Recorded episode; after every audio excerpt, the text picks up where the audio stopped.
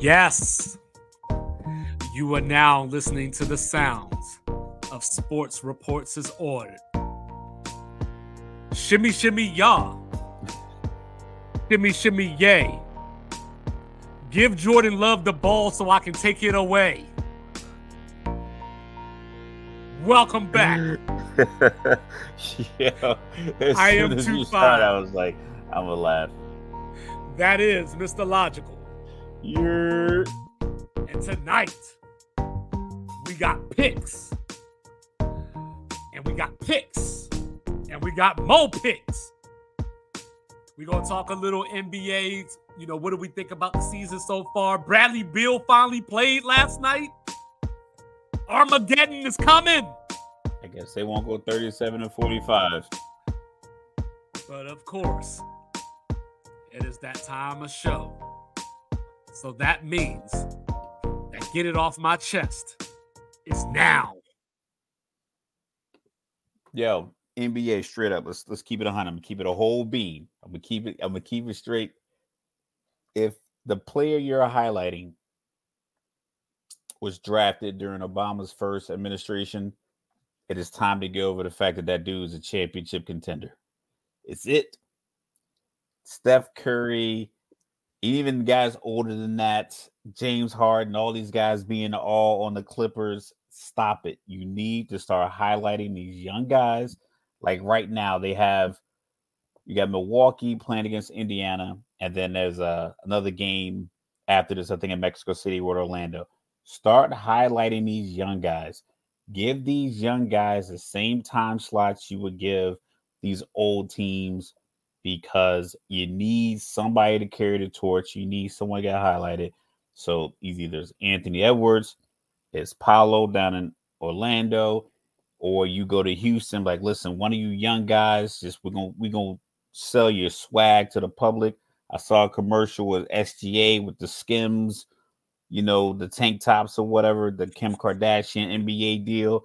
You got to start doing that because this conversation about these teams, full of these guys being championship contenders, is not realistic. Basketball is a young man's game. Mm-hmm. Yeah, you need to be smart, but at a certain point, that's it. It's like y- your likelihood of you winning championships with a AD and LeBron and the rest of the bandits and the Lakers is unlikely. Mm-hmm. And I mm-hmm. love LeBron. I thought they should have traded AD two and a half years ago. I'm on record with that because I thought they would they would have pieces because I figured LeBron was going to play two more years consistently, and AD wasn't. So if I could trade AD and get, they probably could have made a move to get AD to Chicago. They might have gotten Coby White, LaVine, and maybe they could have got Caruso back. I don't know. However desperate Chicago was, but you got to make these other these other transitions easier for these other players to be popular because you're stymieing them. You're putting them behind these guys who play out west. They play late. So there's no games on. There's no game that you're highlighting. There's no marquee game you're highlighting. Yeah, you're highlighting the Knicks, but people kind of feel like the Knicks are more of a niche team to like. Like you can't be from outside of the Knicks fan base and then start rooting for the Knicks. They got their own fan base. You gotta get these other guys. You gotta get LaMelo on TV. You gotta get Brandon Miller on TV. These guys that get drafted top overall. You gotta put just put them on TV until their team gets good. Because it just I'm sick of the conversation every single day being about the four and four Clippers or the three and five Lakers every single day when you have really good teams out there. You have other good teams out west Start highlighting your young players and your actual good teams versus these guys who used to, who carried your torch for eight or nine years. That run at, at that uh, Golden State had with the six finals in eight years and the 73 wins and the battles they had back and forth with Cleveland, that carried your league for a while.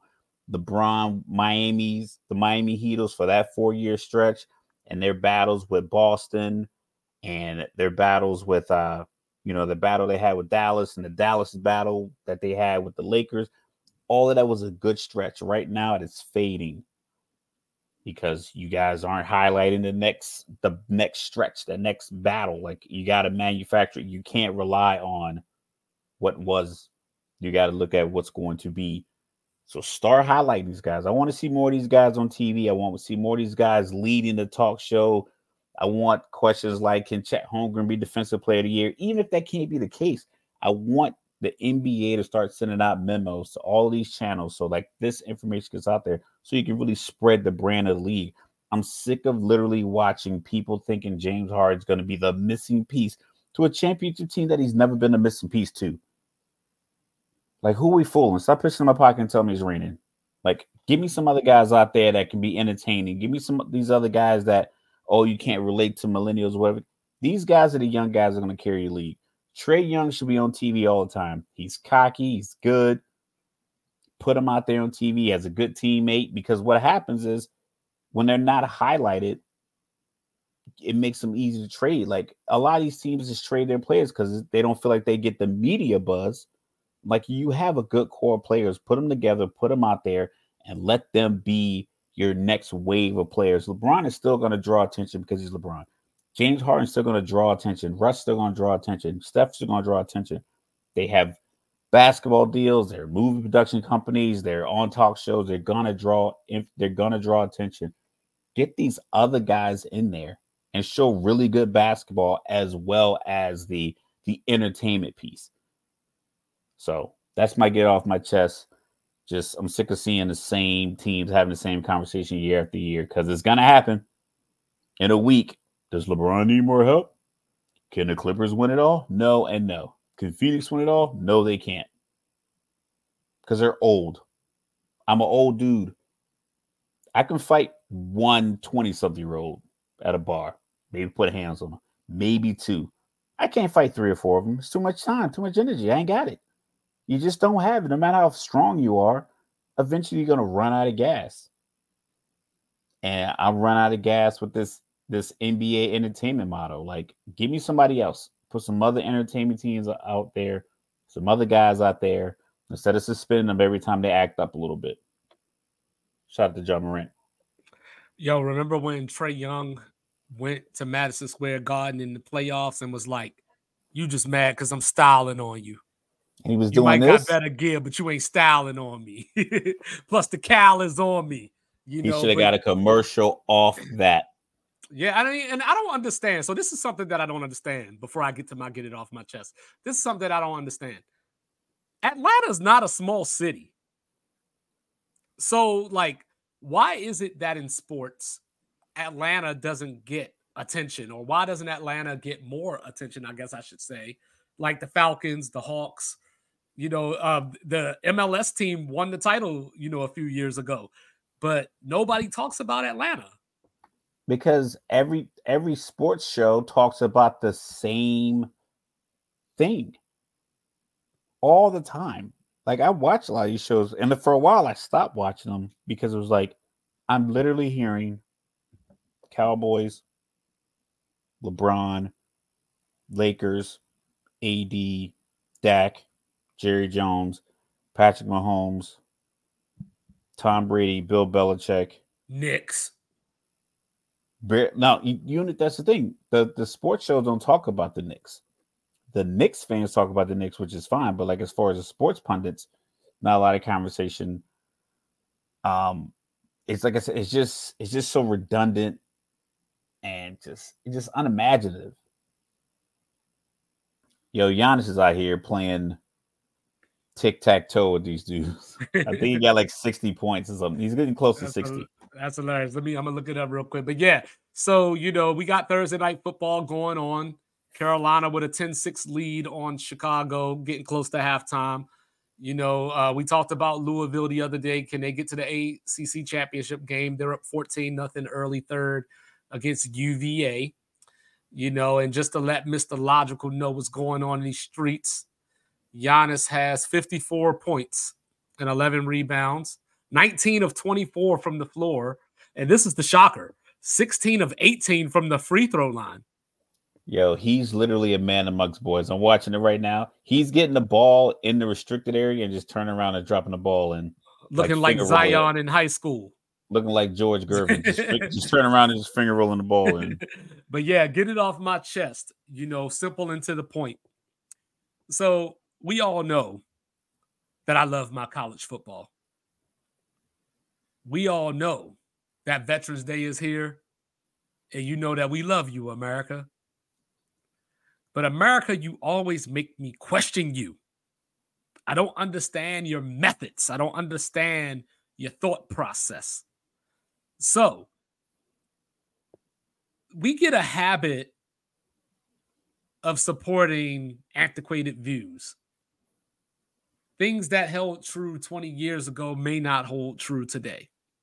So I look at James Madison, for example, undefeated, ineligible for the Sun Belt championship game, even though, even though this is the best part, even though they have a victory this season over the team that everybody said was the favorite and that everybody's still picking to win the Sun Belt. They beat that team, Troy. Now, they joined FBS last year, and they could have played in the Sun Belt championship game last year. They were so good, and they didn't get allowed. They weren't allowed to. They didn't get to go to a bowl game. They're ineligible for a bowl this year, so they're submitting waivers trying to get a bowl berth. This is the problem. We do this thing where we say, I had to pay student loans. I owed 40 grand with all kinds of interest that never went away. So you must too. You know, I got picked on in school. So you must get picked on too. And it's your rite of passage to be tough or something. But then these kids are out here harming themselves because they got bullied. You know, so what is the problem with the undefeated team playing in a bowl game? We already had it to where teams like UCF went undefeated and didn't get a chance to play in the playoff. Now we're just telling a team they can't even play in a bowl game. We talked about this back in March Madness when Bellarmine won their conference and was ineligible for the tournament. Merrimack won the Northeast Conference and Fairleigh Dickinson, Teaneck, New Jersey, stand up, made the tournament and beat yeah. Purdue. They beat Purdue. Like I don't know if Merrimack would have beat Purdue, but but Merrimack won the conference tournament. So what are we doing? Why are we punishing kids for the decisions of a university? James Madison decided that they were willing and able to move up to FBS. So far, the move has paid off. Like, think about it. Like, after Rocky fought Apollo Creed and took the champ to the wire, 15 rounds and everything. We didn't say Rocky get to the back of the line. We wanted to see Rocky too, and we wanted Rocky to win the title. Hey. Why can't James Madison play for the Sun Belt title? Why can't they play in a bowl game? Because some old ass fart said so. That's it. Like some dude just said so. The man said so. Because the man said so, and no one argues against it. Nobody argues against the man, you know. And since we talking about college football, we might as well get into this weekend because we got some big, monstrous games that are going to define this playoff race. We gave you the crazy scenario the other day. So, of course, we're going to start this conversation with the Michigan Wolverines traveling to Happy Valley. And, and Penn State blew my mind every year. They have a whiteout game at night. And every year I say I'm gonna go to one, even though I despise Penn State, but I'm gonna go. I want to be in that environment. I gotta see it. It, it. it is as much as I don't like Penn State. Only reason I don't like Penn State is because they be beating the crap out of Maryland all the time. So you know it's all like that. But anyway, breaks off of Maryland. But they blew my mind this weekend against Michigan. They're having a stripe out. What's a stripe? They're all going to wear pinstripes. No, the, gonna, the crowd is just going to be blue, white, blue, white, blue, white, blue, white. You know, I guess it sounds more like checkerboard than it does stripe. But you well, know, you got to make sure everybody participates. Yeah, but happy. So, so I've I've been struggling all week long. I want to pick Penn State to win this game. I just can't get there. Well, I mean, Michigan tends to beat teams up up front, offensively and defensively. They run the ball well. and they have a playmaker with experience at quarterback. Having all that in a college football game, you tend to not get upset because you have all the foundational pieces. USC, we noticed they had like a leaky defense. So you can have this ultra dynamic head coach and ultra dynamic potential first overall pick quarterback, but your defense is bad. Michigan doesn't have those holes. So you need all of the things that operate pretty consistently your offensive line, your run game, your defensive line, you stopping the run. Those are pretty simple attributes of your game that travel whether you're on the road, in the snow, when it's hot, when it's cold, when it's windy. That works. Michigan does it well. Penn State doesn't have the experience at the quarterback position to over to just neutralize that. So Michigan's going to win. I won't say it'd be easy, but even with all the athletes and the talent that Penn State does have, Michigan just has the athletes, the scheme, and the experience. Those three things put together is going to lead to it being a little bit more. Now, for your scenario, it'd be great Mhm.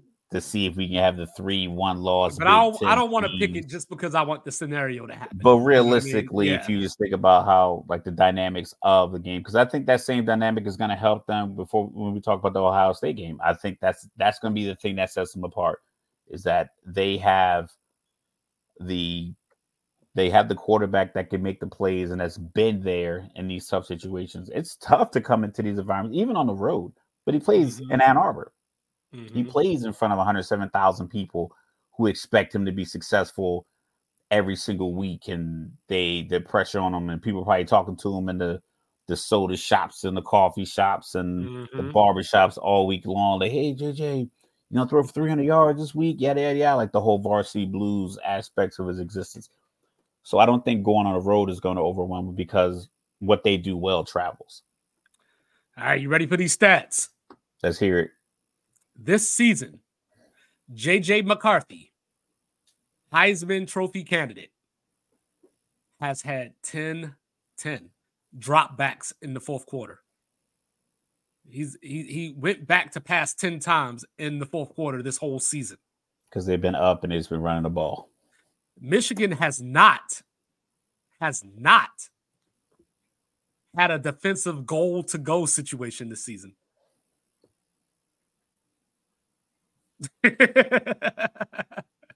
All the touchdowns that they've given up is from like 40 yards out, you know. Um here's one. And this is this stat is from Chris Vannini of the Until Saturday podcast. This season, in the third quarter, Michigan has outscored their opponents 114 to 0. Penn State has outscored their opponents 97 to 0. So neither Something's got to team, is, give. neither team is giving up a third quarter. Yo, I gotta take this jersey off. You see all this? I'm sweating like a like a pig up in here. But uh so then um Penn State is first in yards given up per game. You know, so they stop everybody. Michigan is sixth. So this game is going to look a lot, in my mind, is going to look a lot like the Ravens and the Browns on Sunday. You know, this is going to be a first to 12 special. You know, like I would like remember that 9-6 Alabama LSU game. You know, That- we might yo, see I- something. that was the worst. And I they gave loved us the rematch, and then I loved it, Alabama you tossed know. them. So, so the key to this game: Can JJ McCarthy get Roman Wilson involved? You know, that's the question because he's Michigan's best receiver. And taking it back to the Ohio State a few week, game a few weeks ago, the difference in that game was that Ohio State had Marvin Harrison Jr. You know, Michigan doesn't have a receiver like that. You know, so can he create the separation to make the plays that Marvin Harrison made against Michigan?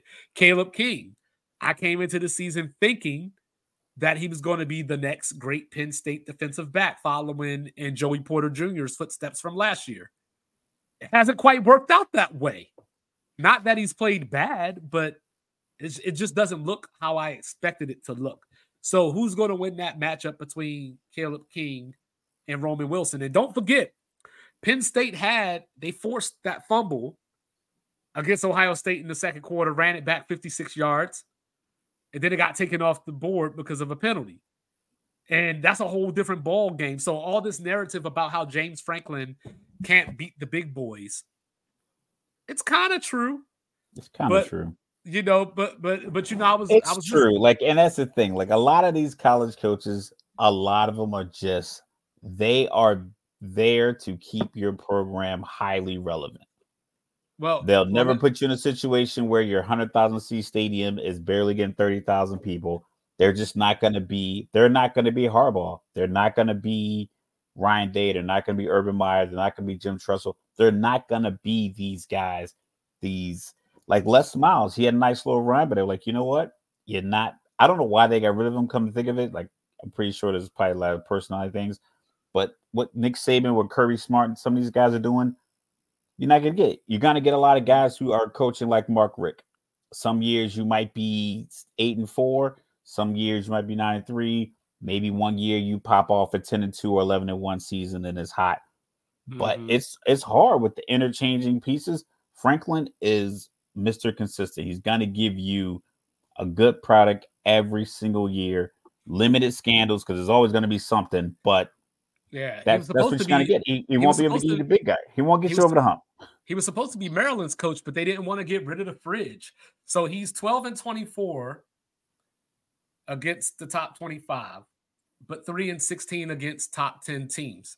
And Josh Pate from Late Kick Live, you know, shout out to my favorite podcast, you know, he gave us the LeBron stat. Here we go. Here we go. So he's 3 and 16 against top 10 teams. But he was only favored in 5 of them. So those 19 games, he's favored in 5. Yeah, and, and he's covered he 3 to 5. Yeah, and, he, and, he's covered the majority of them. you know, covered the spread in the majority of them. So that's your LeBron stat. He made it to the finals, but he ran into an all-time team you know. So you know that's what that is. Yo, but James, not even talk about LeBron. Nope, bring it up. Nope, yeah, killing nope, me, killing me with that. Nope. Nope. I mean, I feel you. I get it. I get it. I get it. You know, but like but, I said, that but that's what you that's what you present when you recognize that the you know like he's he's he's going to be a very very above average coach. He's I mean, going to be on the games cusp. at Vanderbilt.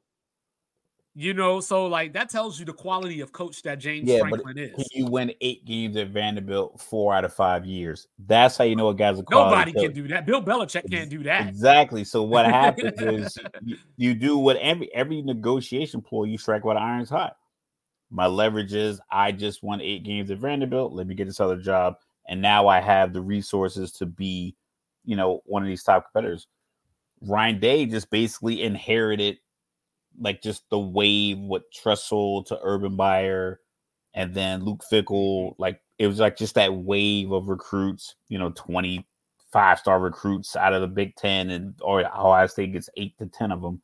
Yeah. If you keep that wave going, yeah, your program could look highly successful. Well, Ryan Day better uh all I gotta say about him is that he better beat Michigan this year, regardless of what happens on Saturday in Penn State, Michigan. He better beat Michigan this year. Uh, so yes, I got I got Michigan winning. I want to pick Penn State, but I just can't get there. But while we're here, I guess I might as well talk about upset alert because I forgot to do that. So upset alert, you know. Now, granted, granted, I know a lot of these aren't top 25 games and all that kind of stuff like that, but we still got a favorite and an underdog. So upset alert. Rutgers going to Kinnick to play Iowa. Pop quiz. Pop quiz. Oh, let's hear it. What's the over under in that game? 20 and a half. No, man, it ain't that. It ain't gonna it never be that low. over under for Rutgers in Iowa? Yeah, it ain't gonna never be that low. I've never seen a I've never seen anything lower than 27. 20, 20 we'll go 27 and a half. 28 and a half. Wow, this is not that much different. It's one touchdown. And, and Iowa's only favored by one. You know, wait, Iowa's favorite and the over under is so that means Iowa has to get to 15 points. hey, I don't make the rules, okay? Disrespecting my boys from Jersey. I don't like that at all. So BYU LaVell Edwards Stadium hosting Iowa State. Iowa State still has a chance to get to the Big 12 championship game. You know, obviously they need some help, but they're within the race. Um, I think they're going to be on upset alert. I think they get out of there with a win, but you know, don't forget BYU went into Arkansas SEC Stadium and won this year. Colorado, Colorado. I know a lot of y'all don't believe me, but I think they got a chance to beat Arizona. Arizona coming off of these four straight weeks against ranked opponents. You know, they uh they won. They're in the Pac-12 title race. If USC beats Oregon this weekend, it gets real funky, you know. But uh give me Colorado to keep it close. I think I saw it at nine and a half, you know, so I can see Colorado losing by, you know, say six. I'll say six. But for the actual upsets that I'm picking, the actual upsets that I'm picking, if I gotta, I gotta, I gotta preface this with an if. If Luther Burden plays, I'm taking Missouri over Tennessee. If not, then just roll with Tennessee. Um, Boston College over Virginia Tech, Auburn over Arkansas, and then San Jose State over Fresno State. So those are my upsets for this week. But now, while we're at it, Mr. Logical, is there any way on God's green earth that Lane Kiffin takes the rebels between the hedges and walks out of Athens, Georgia with a win? I think so. I, I think because I like the way Ole Miss throws the ball around. I like the swagger that he coaches with. And I think what Missouri gave Georgia last week, because Carson Beck, I think he's a serviceable quarterback. You know, his first year starting. I mean, he was behind Stetson Bennett, who was about 24, 25 when the season started last year. So I like I like what George was doing. Uh, we I showed you the the meme yeah. Uh, Kirby Smart's record November 2020 was like 48 and 14, and now it's 90 and 15. So what he what he's done in Georgia the last few years, but I, I can see a situation where Ole Miss, because if Missouri doesn't turn that ball over when they're down six, and they and they march down the field and get a touchdown, it wasn't an impossibility for them to get a touchdown on that drive. Mm-hmm. Um, without the because I think the quarterback, what he was seeing, there was a tight end that was leaking behind that defensive tackle. And I think he was trying to get it up and over. And I can't remember if he got hit or if he just didn't put enough arm into it. But what I saw, he was like somebody, like someone was blocking, leaked out. He was trying to dump it over the top of the defensive tackle. When he got the interception, he ran down to the three, but at the penalty and brought it back nearly like midfield or like the 45 or whatever and then Georgia ended up getting a field goal, but I put him up nine. Um, so I could see Ole Miss potentially um, causing danger. But if Georgia just goes back to smash mouth football and using the, the power they have up front and the size they have up front, I, I don't think because Lane Kiffin is gonna he's gonna gamble. I can foresee a fake punt. I can foresee an early flea flicker, flea flicker, or some kind of like reverse play, just something that that's out of the norm because that's what coaches tend to do when they're a bit of a, gunslinger and they're playing against a team that is markedly better than them and you have like a nothing to lose kind of attitude. And I think Lane Kiffin kind of embodies that. So I can see him pulling something tricky, fake field goal, fake punt, you know, something along those lines to try to get an edge. Um, but ultimately, I think Georgia still pulls it out, especially at home. You know, like, we talked about the record. I mean, 90 and 15 and is 105 games coaching a team. It's unlikely that you're going to trick them into losing. Pop quiz. Let's hear it. So we know that the last time Georgia lost a game was the SEC title game a couple of years ago against Alabama. When was the last time, or I ain't gonna say when, okay, who was the last team to win at Georgia? Tennessee. Final answer? Final answer. South Carolina. The year was 2019. Georgia is a 17 point favorite, lost by three to the Gamecocks. But uh, but anyway, you know, so yeah. So I was looking at this game. I was trying to find the pass for Ole Miss to win. you know, um, you know how I am. I always say Lane Kiffin talks too much. Absolutely. But I, but I like this Lane Kiffin I'm seeing because you know, going into Alabama, it was the Taylor Swift song, you know, the the the uh, castle was crumbling and all that. You know, last week against A&M, he was talking about how Jimbo Fisher was a great coach and you know, he had A&M's defense was, you know, so so great. This week, he actually said that like we're playing with house money.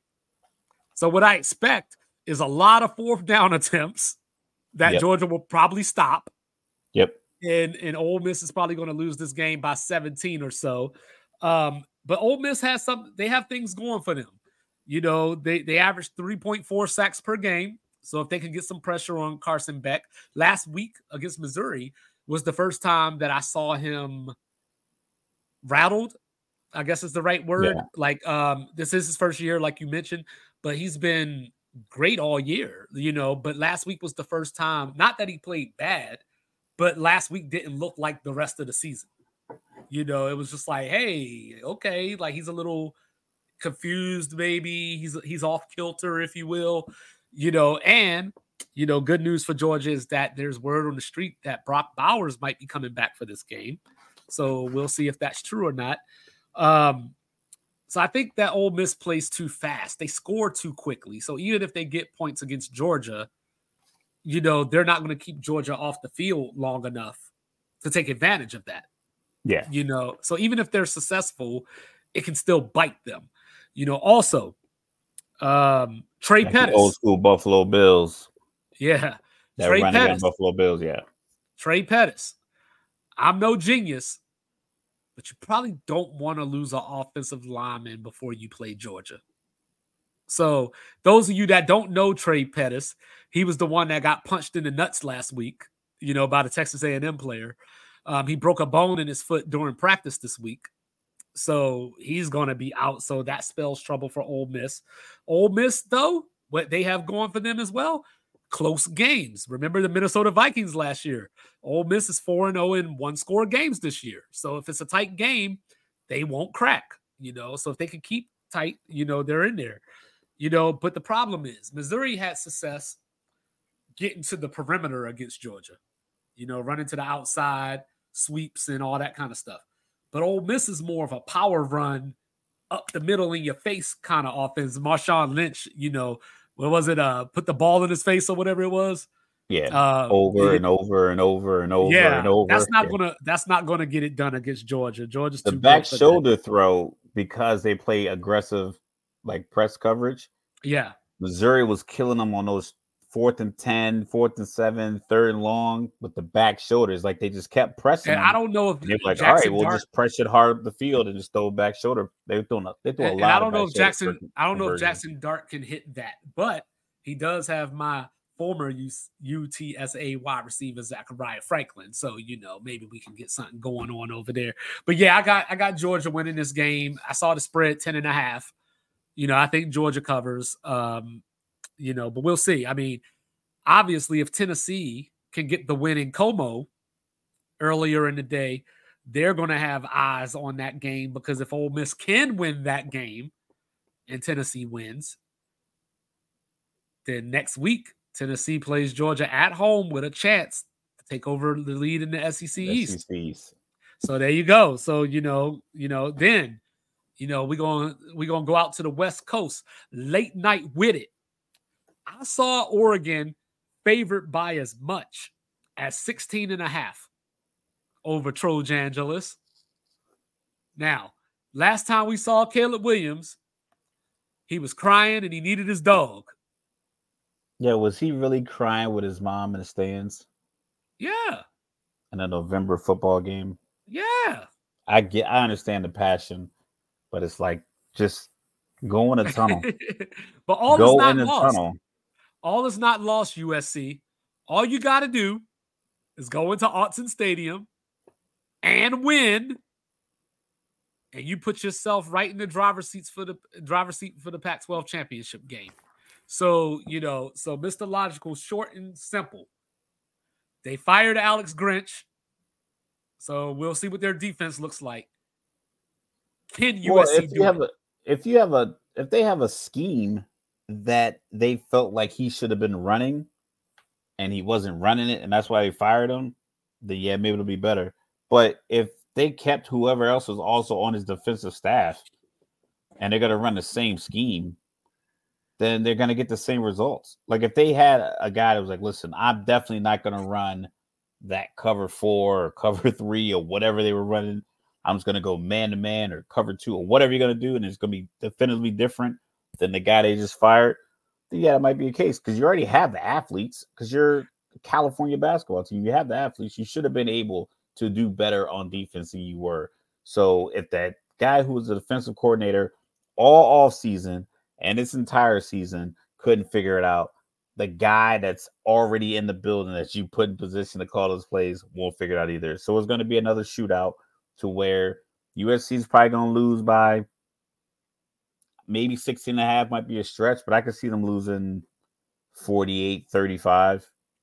I'm scared. Caleb Williams just throws just because he's because he's a talented quarterback. He's just gonna make the throws that you need, but I just don't. I don't see how uh, there's another guy in the building that can construct that defense any better than the guy that was doing it all off season.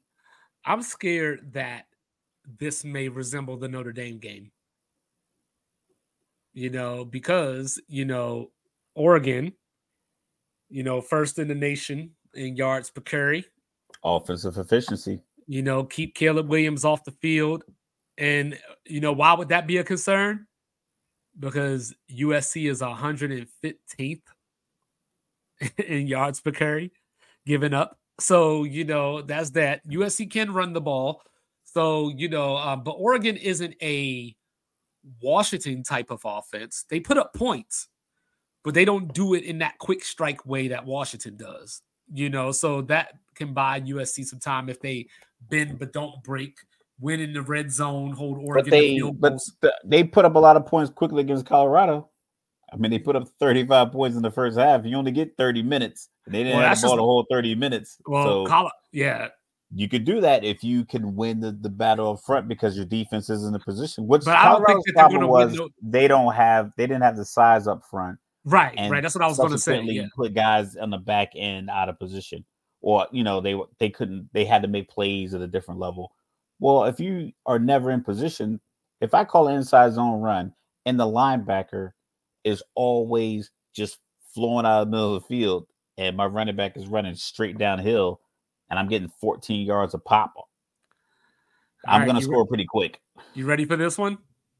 So I told you the other day, Dillon Johnson, the running back for Washington, four years in college football, never ran for 100 yards.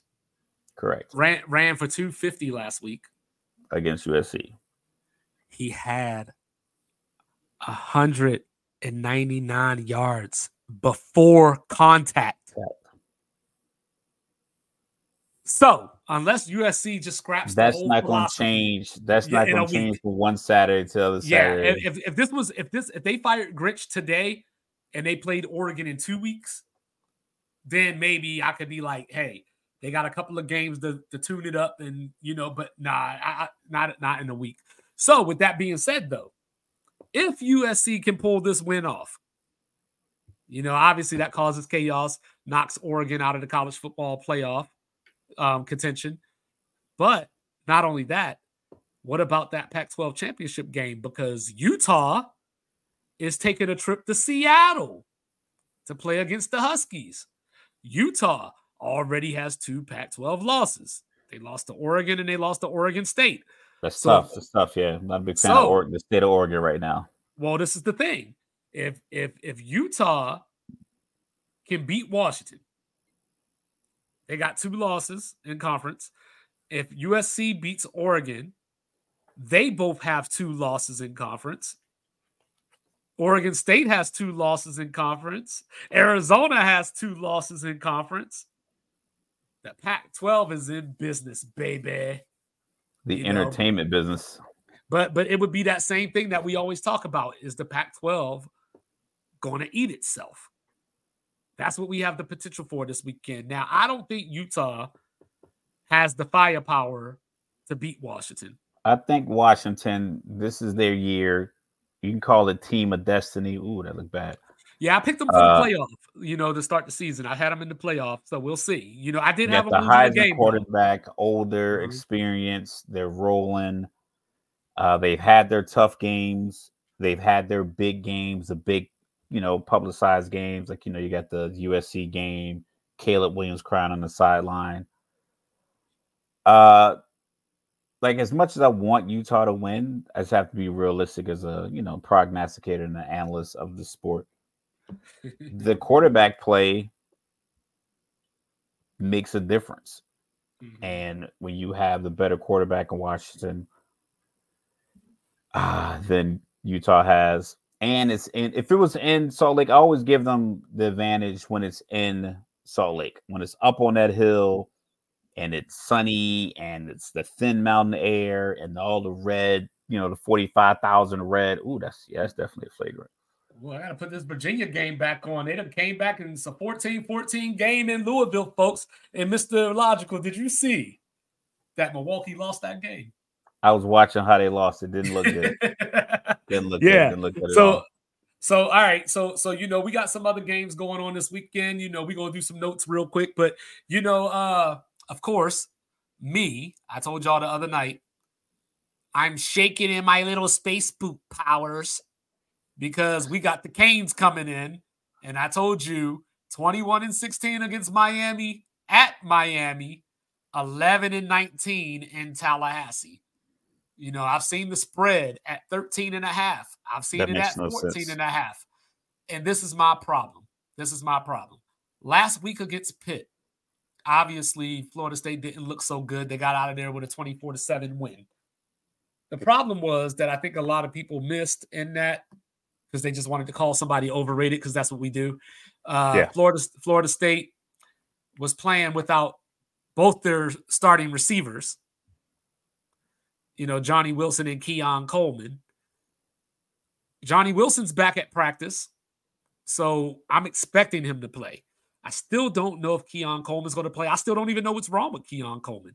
Like it just happened before the game. I went to go set up my FanDuel, and, and it said out undisclosed. So I don't know what's going on with Keon Coleman. I don't know if he's injured. I don't know if he had something personal going on. But the good news to some degree, no injury. I don't want to say injuries are good news, but Daryl Porter, Miami's best corner, left the game against NC State last week with an injury. So we'll see what his status is. So I cannot, for the life of me, and I know last year Florida State went to Miami and won 45 to 3. You know, but and I you're still, worried that Miami can win this year. I still don't even know who Miami's quarterback is going to be. Like I was listening, I was listening to the Up in Smoke. I think that or through the smoke, I think is the podcast, the Miami Hurricane podcast, trying to get some intel. I don't listen to it regularly, but I was listening to it just because it's Florida State week. And um, they were they were having a debate on which of three quarterbacks should start this weekend. If so, you have three, you don't have one. Yeah, so Tyler That's Van Dyke two years ago was the toast of the town. He was getting the Drake Maye love. He came into Tallahassee. Florida State won, you know, um, on the last possession, but uh, he he was supposed to be a top 10 NFL draft pick, but he's been hurt. He got hurt last year. He's been hurt this year. He's back, but he's still throwing picks. They got Emory Williams, the freshman who came in when they beat Clemson a couple of weeks ago in overtime. Problem is, he didn't throw the ball more than three yards. True freshman. You know, and then they got another quarterback. I can't pronounce his name, but they got another quarterback that, you know, he's the future. You know, he's the do it all quarterback with the legs and everything. So I have no idea what quarterback is going to walk into that stadium. All I know is I'm going to be watching that game with one hand on my heart and the other hand on my butt, making sure nothing comes out. You know what I'm saying? Like I, I, all I know, and I know, and I know this was over 30 years ago, but every time I see orange and green, every time I see a U on the side of the helmet, the first thing that comes to my mind is wide right. So Miami haunts me.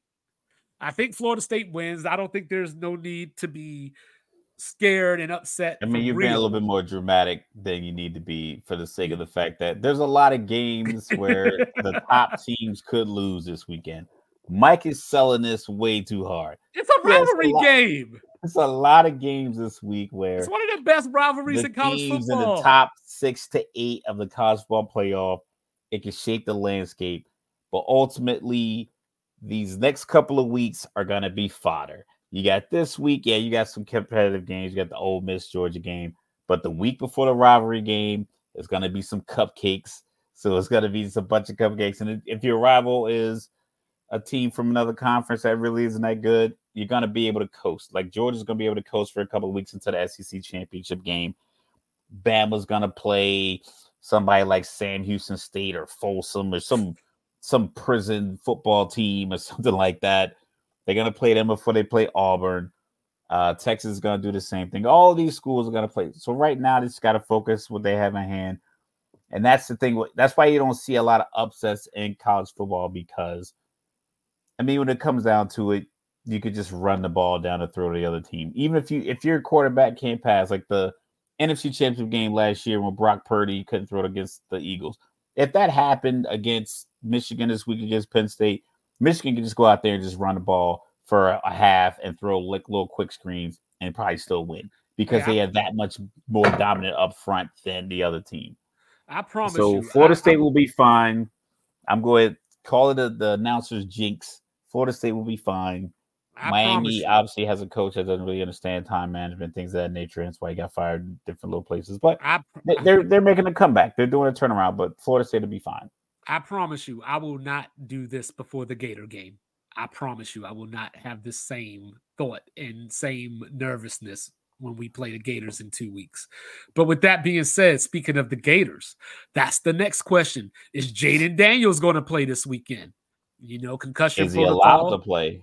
Well, he's practicing, but um, I haven't checked the reports for today. But yesterday, he was allowed to practice, but still wasn't cleared for contact yet. But I figure if they're allowing him to practice, then he's probably on the right side of. He went back in the game, yeah, for a play. It just was a it was a false start penalty, and they took him back out. Yeah. So at least he was capable enough to get up and go back in the game. Grant, maybe they maybe it was you know early, maybe a little premature to put him back in the game, but he went out for a play, came back, you know, came in. And I get that, you know, they're they're working out these guys and look out for concussion protocol. But if they can play, if they can figure out a way to make it through that concussion test, these guys are going to play. Well, they, they, well, they, yes. they got they got the Gators coming in. So, you know, Billy Napier, I suggest Excuse me. I suggest you win that game you know, especially if Jayden Daniels doesn't play, I suggest you win that game. I don't think he's gonna get fired, but he gonna come into next season with a sweaty butt, you know. So yeah, I don't know like, why these college colleges are so quick to fire coaches because that I think that sets you back more than you think. Well, it does, and, it, and I think it just depends on the school itself. Like you know, if this was say Ole Miss, it's probably not that way because Ole Miss doesn't win anything anyway. Like you, you know, would think never... the same thing about Auburn. You would think like, oh, Auburn, you fired coach, you'll be able to bounce back because of the talent pool you have around. But well, you... well, the problem with Auburn is your in-state rival is like the best team in college football ever. You know what I mean? Like that's the problem. You got to keep up with the Joneses. But with Florida, like they've won national titles in the past. You know, so they feel like I love this quote. You know, Mike Bianchi formerly of the Orlando Sentinel, the Florida Gators, the arrogance of Notre Dame, the tradition of Wake Forest. So Florida always thinks that they're a little bit higher of a level. And and in recent history, I mean, they've won all three of their just like Florida State. They've won all three of their national titles within the last 30 years. You know, so like they're not Alabama you know, from the standpoint of they've been winning championships since college football was created, you know, but they're more new money and they don't want to lose that position. And now you got your rival Georgia, you know, taking over the sport back to back defending national champions, maybe going for a third one. So, I mean, I guess the pressure just burst pipes. But that's what the transfer portal is for. You can get somebody to come to Florida yeah, you should. I mean, you should be able to recruit that state pretty well because it's pretty easy to. Yeah, I heard Danny Kanell mention today that uh uh, Jalon Daniels over at Kansas, you know, might be going to USC next year. So, you know, like we are already getting transfer portal rumors, which brings me to NC State. The reason why I picked Wake Forest over them is because uh, they got some turmoil. You know, quarterback MJ Morris came in because uh, Brennan Armstrong from Virginia was stinking up the joint, as they say. Uh, he went three and one as a starter, and then he pulled himself and said, "I'm redshirting." Now I don't know if that means he's going to transfer. Like his father came out and said that he's not planning on transferring, but there's a whole lot of time between November 9th, 2023 and August 2024. So we'll see what happens there. And Virginia, I be damn, just fumbled on a pitch, picked it up and ran it into the end zone. And now they're about to take a touchdown lead. Or he fumbled. He, he was running. He got hit, fumbled, fell on the ground. Everybody's on the ground. Another player from Virginia picks it up, runs it into the end zone. So we're about to be 21 to 14. 21 you know, points in the third quarter. Yeah, the, they went 14 0 at halftime, 21 unanswered points in the third quarter. Yep. And of course, it was Malik Washington, you know, uh, one of the best receivers in college football, you know, that picked it up, you know, because that's what the best players do. They just find the ball. Syracuse and Pitt. Nobody cares about that game. I just wanted to mention it because they're playing at Yankee Stadium this weekend. You know, uh, can Cincinnati get their first Big 12 win? You know, they're playing against Houston this week. You know, they're the only one of the new Big 12 schools that have not won a game yet. So, you know, good luck, Cincinnati. And then finally, my last note Can Liberty make the New Year six? So they're undefeated. Undefeated. I saw that. They they play in the next to weakest G5 conference. The MAC is probably the weakest, and CUSA is probably the next level up from that.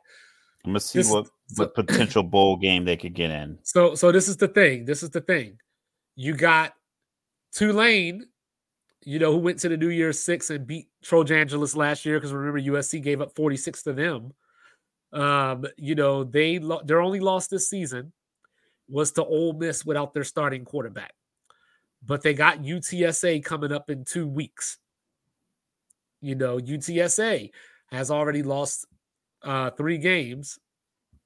So they're probably not going to make the New Year Six, even if they win the American. They're undefeated in conference right now. So we got that same situation where UTSA, SMU, and Tulane are all undefeated, but only UTSA and Tulane play each other. SMU starting quarterback has been hurt. They got Memphis coming up. You know, so what happens? You know, over in the Mountain West, we saw Air Force get their pants pulled down by Army last week. My At dad texted me as soon as that game was over. Retired Army veteran, and text me all day as soon as the game ended. Boop, boop. Yeah, up at Mile High, got embarrassed at Mile High, and uh, so they lost that game. Fresno State lost a couple of weeks, uh, you know, to Wyoming. So those are the two front runners right now for the Mountain West. But if those teams end up losing another game, is Liberty's schedule weak enough? The answer is yes. But is it weak enough that you keep an undefeated team out of the New Year Six to put a two loss team in? We'll have to see. You know what I'm saying? But now it is time for some NFL picks. Mine all gonna be wrong. I, I want one My of those all things. gonna be wrong. Whenever we get, whenever we get like a soundboard, I need that thing to. We'll get a you know producer. You know, said I need that. But uh, yeah, I picked the Bears tonight. You picked Carolina. You know, so we got a 10 to 9 slobber knocker going on in the third quarter. Just a Carol- real slugfest going on over yeah, here. Yeah, Carolina's only touchdown is on a punt return by former Bear Ihmir Smith Marsette. You know, uh, we got, of course, we got DJ Moore and um, D'Onta Foreman from the Bears that played for Carolina last season. You know, uh, Moore, of course, was a part of the draft trade and everything that ended up getting Carolina Bryce Young. So a lot of storylines here that are a lot better than the game. So, but uh, well, let's go ahead and get this thing started. You know what I'm saying? My Washington Commanders, fresh off the win against the Patriots, going up to the Pacific Northwest to go play in front of the 12th man, who you got? Uh, I'm gonna take Washington just because I saw Seattle was favored by six and a half points, and I don't know how they get favored for, by six and a half points when they only scored three points four days ago. so just that alone, just like, you know what, I go watch it. I like what Bieniemy's doing with Sam Howell. His numbers are better than Patrick Mahomes. Shout out to Eric Bieniemy. Maybe you get yourself into the coaching conversation again. Maybe maybe he, just, maybe he gets a promotion. Promotion. They get well. Normally, like that doesn't really work out because that puts you behind the eight ball because you come with these extra lofty expectations and they kind of cut a year off your growth. They figure you were there for a year and that was your learning year. And now we got rid of the guy. Now you need to be successful this year going forward, kind of thing. Yeah. It happens to, and that's why like those interim coaches, like man, just go ahead and, and, and coach well and interview for another job. Don't even try to get the current job. Uh, but I'll take Washington. Like like I said, I like what Bieniemy's doing. Uh, you know, sometimes when you you tank, you give other guys opportunity. You know, guys who've been kind of itching to play behind Sweat and Chase Young. Maybe they get an opportunity to Geno holds on the ball too long, guy gets strip sack. You know, so we'll go with that. So I'll take Washington. You know why I'm picking Seattle? Because you don't like picking your team. No, it's because I know my team. Washington, instead of the Commanders, they should be called the Washington Elixirs. Because when there's something ailing your team, you just play Washington and it will all go away. We saw a couple of Thursday nights ago these same Chicago Bears come into FedEx Field and put up a 40 burger. You know, we saw the Giants, who are last in the league in scoring, beat Washington and hold Washington to seven points. Yeah, but they also averaged like 31 points in their two games versus Philly. Yeah, that which which tells me that they go up and down depending on their competition. But this is but this is the key. Why did I bring up the elixir? Because Geno Smith has thrown six interceptions in his last four games. He ain't got to worry about that against Washington secondary. you know, and then since their bye week in week five, in three of their games, three of their four games after the bye, they have scored 13, 10, and three. So you know what? You feeling bad, Seattle? Come on and get you some commander. You'll feel better right away. You know, so I'm going with Seattle. You know, um, you know, I, I do like where Washington is headed. You know, I you know, obviously I didn't want to lose Montez Sweat and Chase Young, you know, especially like I said with the ills of the secondary. So that was a tough pill to swallow. But, you know, maybe that'll galvanize the team. And, you know, maybe there was some locker room stuff that we don't know about, you know, all that kind of stuff. Um, True. How how looks good. Uh, but Seattle's defense is much improved. So I'm a, I'm gonna take Seattle. Um, I'm a reverse. I'm a reverse on you real quick because I know I told you one thing in our pre-show, but I changed my mind. So changed your mind already? I changed my mind. I was battling with myself, and I don't want to do like I picked Wash. I picked Seattle because I was like, hey, let me just look at this and take the simple answer or whatever. So I am going to take the Colts over the Patriots. I'm gonna go with it. Playing over in Germany. Uh, the Colts are top ten That's in rushing because I literally did the same thing. Oh, okay.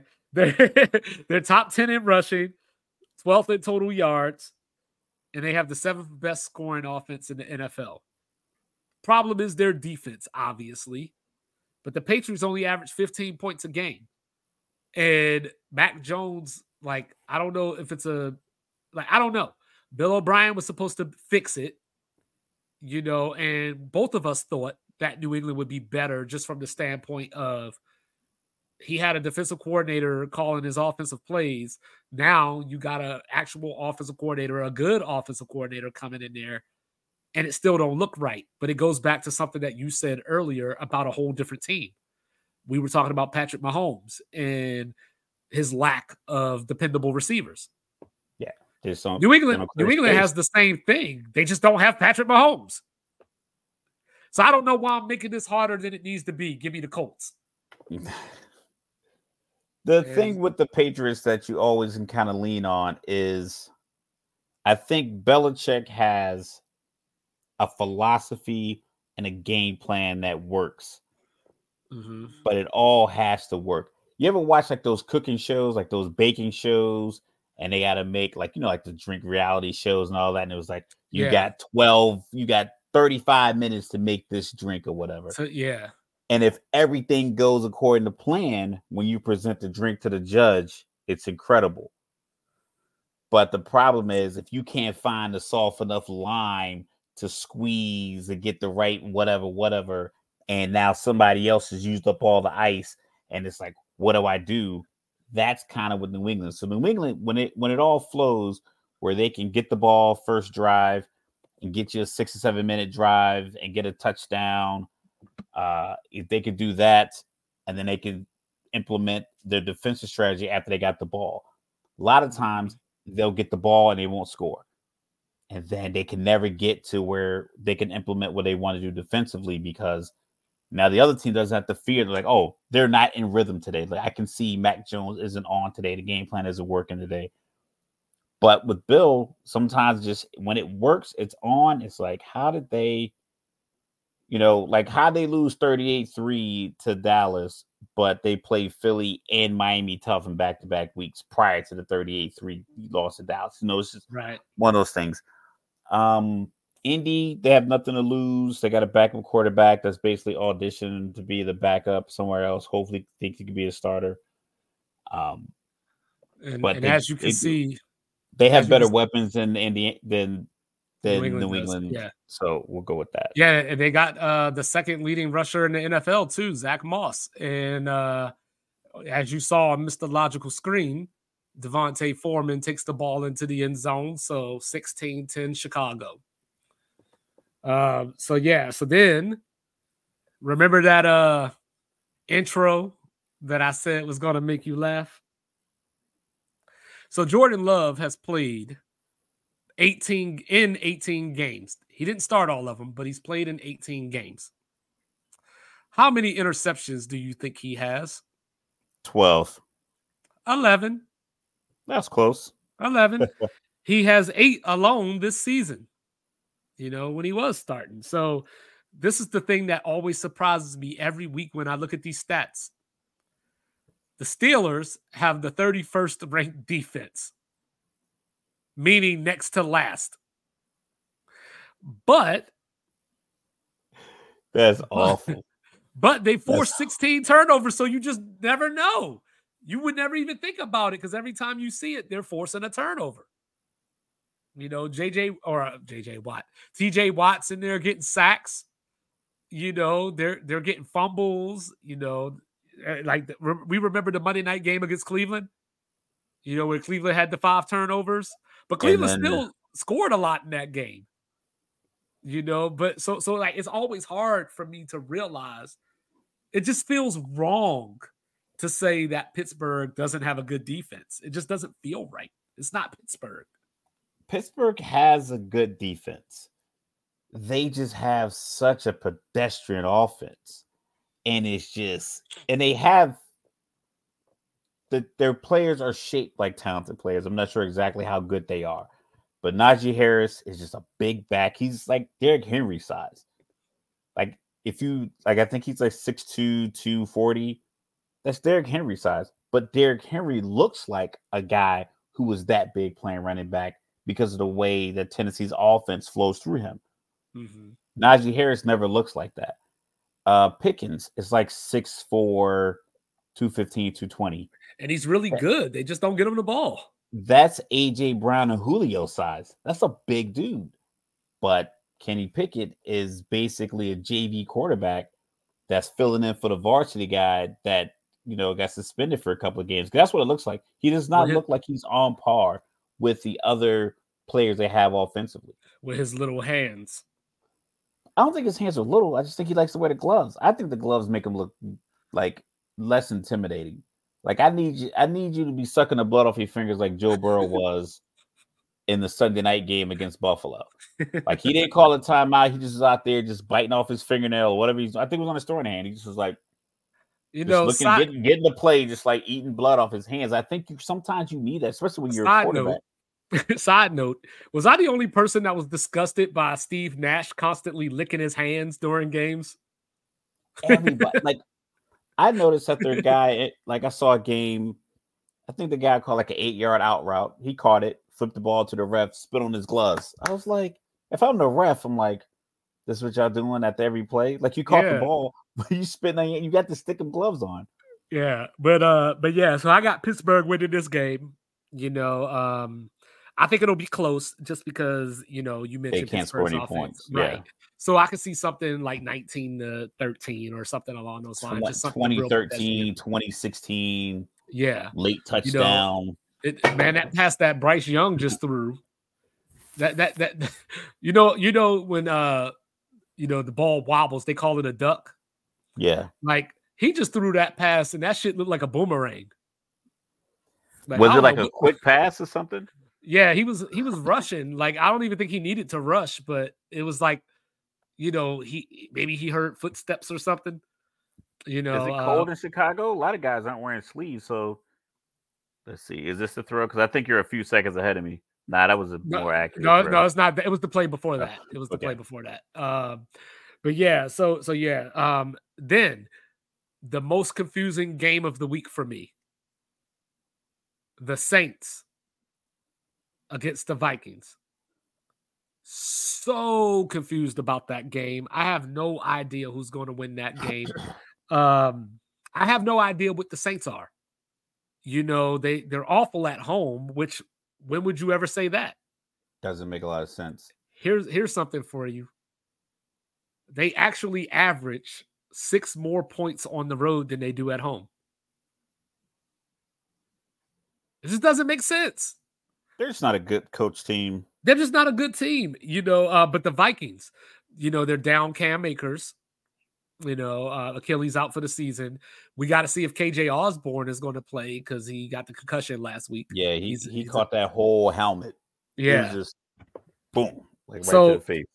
So I think I'm going to take the Saints. You know, they're seventh in total defense, and you know Flores has been doing a good job the last couple of weeks with Minnesota's defense. But I just think that Derek Carr will make one more play. I think Minnesota, they're going to ride their, their fairy tale season. I like Josh Dobbs. I just feel like when it comes down to it, he made a lot of mistakes early on when he came in mm-hmm. in the Atlanta game. It just Atlanta had the ball inside the five after a turnover, couldn't get a touchdown. They had another turnover, couldn't get a touchdown.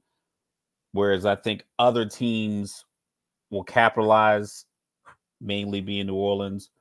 Because Josh, he's gonna make a mistake because I don't know if Justin if Justin Jefferson's back on play and you're got KJ Osborn. Check out the stat on your screen real quick. First seven starts of all these guys. Yeah. So oh, they're trying up, to say, don't give up hope. Yeah, All don't give up. The guys yet. are six foot four and, and taller though. Matt Stafford has six touchdowns and twelve interceptions. they're, they're they're all like, all right, but go ahead, go ahead. I just wanted you to see that real quick. Playing quarterback, and that's gonna be the difference. Yeah, they're, they they could stand in, and Joe Burrow got injured, and they had to like revamp the offensive line to get better and get yeah, I just wanted players. You to, I just yeah. wanted you to see that real quick. But yeah, Minnesota. Um, are you taking Minnesota to win? I'm taking New Orleans just because I think Minnesota, like uh, inevitably, he's gonna make some mistakes. If you don't, if he if he has Justin Jefferson, maybe like I don't know if he can come back yet. I know the IR he opened up are. his window. He they opened up his practice window. Yeah, but so I don't know I, if he can come back. Like if, if he can't come back, and then you're out Osborn, and then you're out Akers, it just. I know these guys are all professional NFL players, but you're bringing in a lot of backups to play against a, a a team of defensive starters. It's just unlikely that you have that kind of conglomerate of backups playing short notice, playing out of position, and they're just going to line up and just beat, you know, another mm-hmm.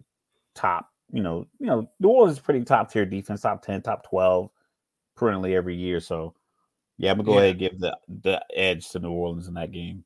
Okay.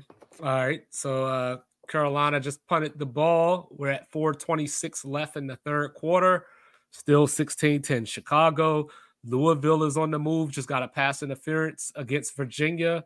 So they're at the Virginia 43 right now. All right. So then what might be the game of the week that nobody's talking about? Word. Cincinnati and Houston. Cincinnati has awakened. They are back. Bryce, oh, not Bryce Young, CJ Stroud just broke the record for rookie pass yards in the game. My guy, Tank Dell, going off, you know, from the University of Houston. You know, uh, now I think Houston has a chance to win this game, but I wouldn't dare pick it. Why not? I just think that Cincinnati's on a different level right now. Like, you know, they they they had their early season funk that they usually go through. You know, I just think that's I don't know. I just think it's too much. Like, uh, I think Cincinnati's just at a different level right now. Cincinnati has all their weapons. They got Mixon. They got Higgins. They got Chase. Chase. And they got Burrow seemingly healthy. I don't know how he got healthy. How did he get healthy? Maybe just just stretch it out a lot. Just did maybe didn't practice throughout the week. Maybe didn't work on certain drills and just like, listen, you're just gonna, you know, they, maybe they just kept it light because you figure like what is he, 24? Something like that, maybe. Something like that. I mean, you, you remember what life was like when you're 24. You used to bounce back from all kinds of stuff. Now he probably just was one of those situations where they protected him with the play calling because I don't recall him like throwing 50 times a game in that stretch. Well, against the he had- Rams, he threw a lot on that Monday night game. But they weren't far, they weren't, I think something about like a lot of his passes were five yards. Mhm. So basically they're long handoffs. Like Right. granted, I know that's 15 feet. You know, it's difficult for me to throw consistently five yards in an NFL game. But a, a quarterback that's been to the Super Bowl, it's not too difficult for him. That's probably what they did. Is, you know what? We'll keep it simple, get the ball in the playmaker's hands. Probably why Chase didn't get the ball a lot because he's their over the top threat. And it's like, we don't have time to get you these routes as often as, as we want. Mhm. But I think now they have it. Higgins was just catching the ball and like it just and the Collinsworth was talking about how he's like, I don't know how they're gonna be able to keep all these guys. He's like, just the salary cap won't allow it. But he's like, for right now, he's like, they look like they're back. Mhm. Um, granted, they only scored 24 points against Buffalo, but it didn't it felt more like 30, 31 points. It felt more like they were in complete control of that game from the offensive side of the ball. And then Mixon wasn't doing well running the ball until they had to start running it. They run eat the clock up, he was getting like three or four yards of run. They they had him pretty well boxed in, but they stuck to it. That's one thing I, I admire about them. They, they stuck to the run game, and they essentially you know locked the game up that way. So I like the Houston story at four and four, potentially getting to five and four. Um, but I think the the playmakers on the offensive side of the ball for Cincinnati are going to be the, the difference. Yep. Um, then, you know, a game that most people would probably think is the game of the week, and I can make a statistical argument why it might be the best game of the week. Baltimore hosting Cleveland. Um, now, Baltimore, you know, at home, besides the Colts game, because you know they lost that game in overtime, they've looked like what we used to the Saints looking like at home, or what we think of Seattle like at home. So dominant. yeah, like um this season at home, Baltimore has outscored their opponents 143 to 56. That includes holding Seattle to three this past weekend. I believe Detroit scored six on them a couple of weeks ago. Um, this is a matchup of the first, number one being Baltimore, and third, rushing offenses. This is a matchup of the first, first being Cleveland, and second, pass defenses. so Lamar, it's time to earn your money, baby. Um, I know- always want to pick Baltimore and I always want to pick against Cleveland. But when you like give the numbers, it's like this is a pickup game. It's a toss. It really is, and and you got to remember they played earlier this year. Baltimore won, I believe, twenty eight to three, but Deshaun Watson didn't play that game. You know, DTR started that game, and you know it was his first start. It just didn't go very well playing against that type of defense. So that's not, that's not how you want to be indoctrinated into the NFL.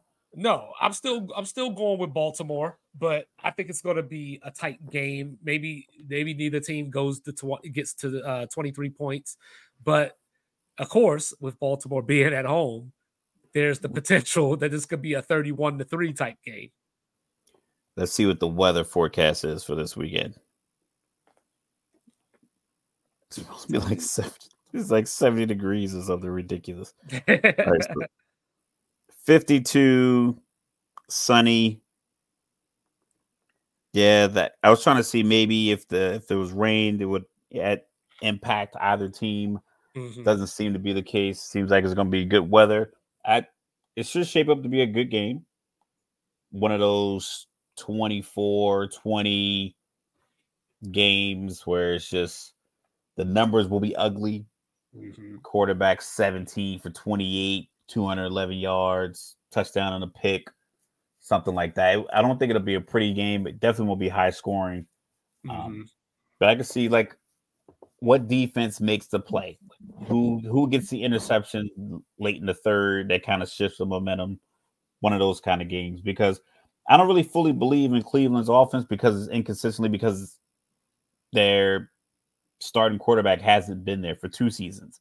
They've had a good defense for years. Myles Garrett been the anchor of that defense because essentially any free agent defensive end is like, oh, I can go to Cleveland and be opposite of Myles Garrett while he's getting double teamed and I can get off on this side.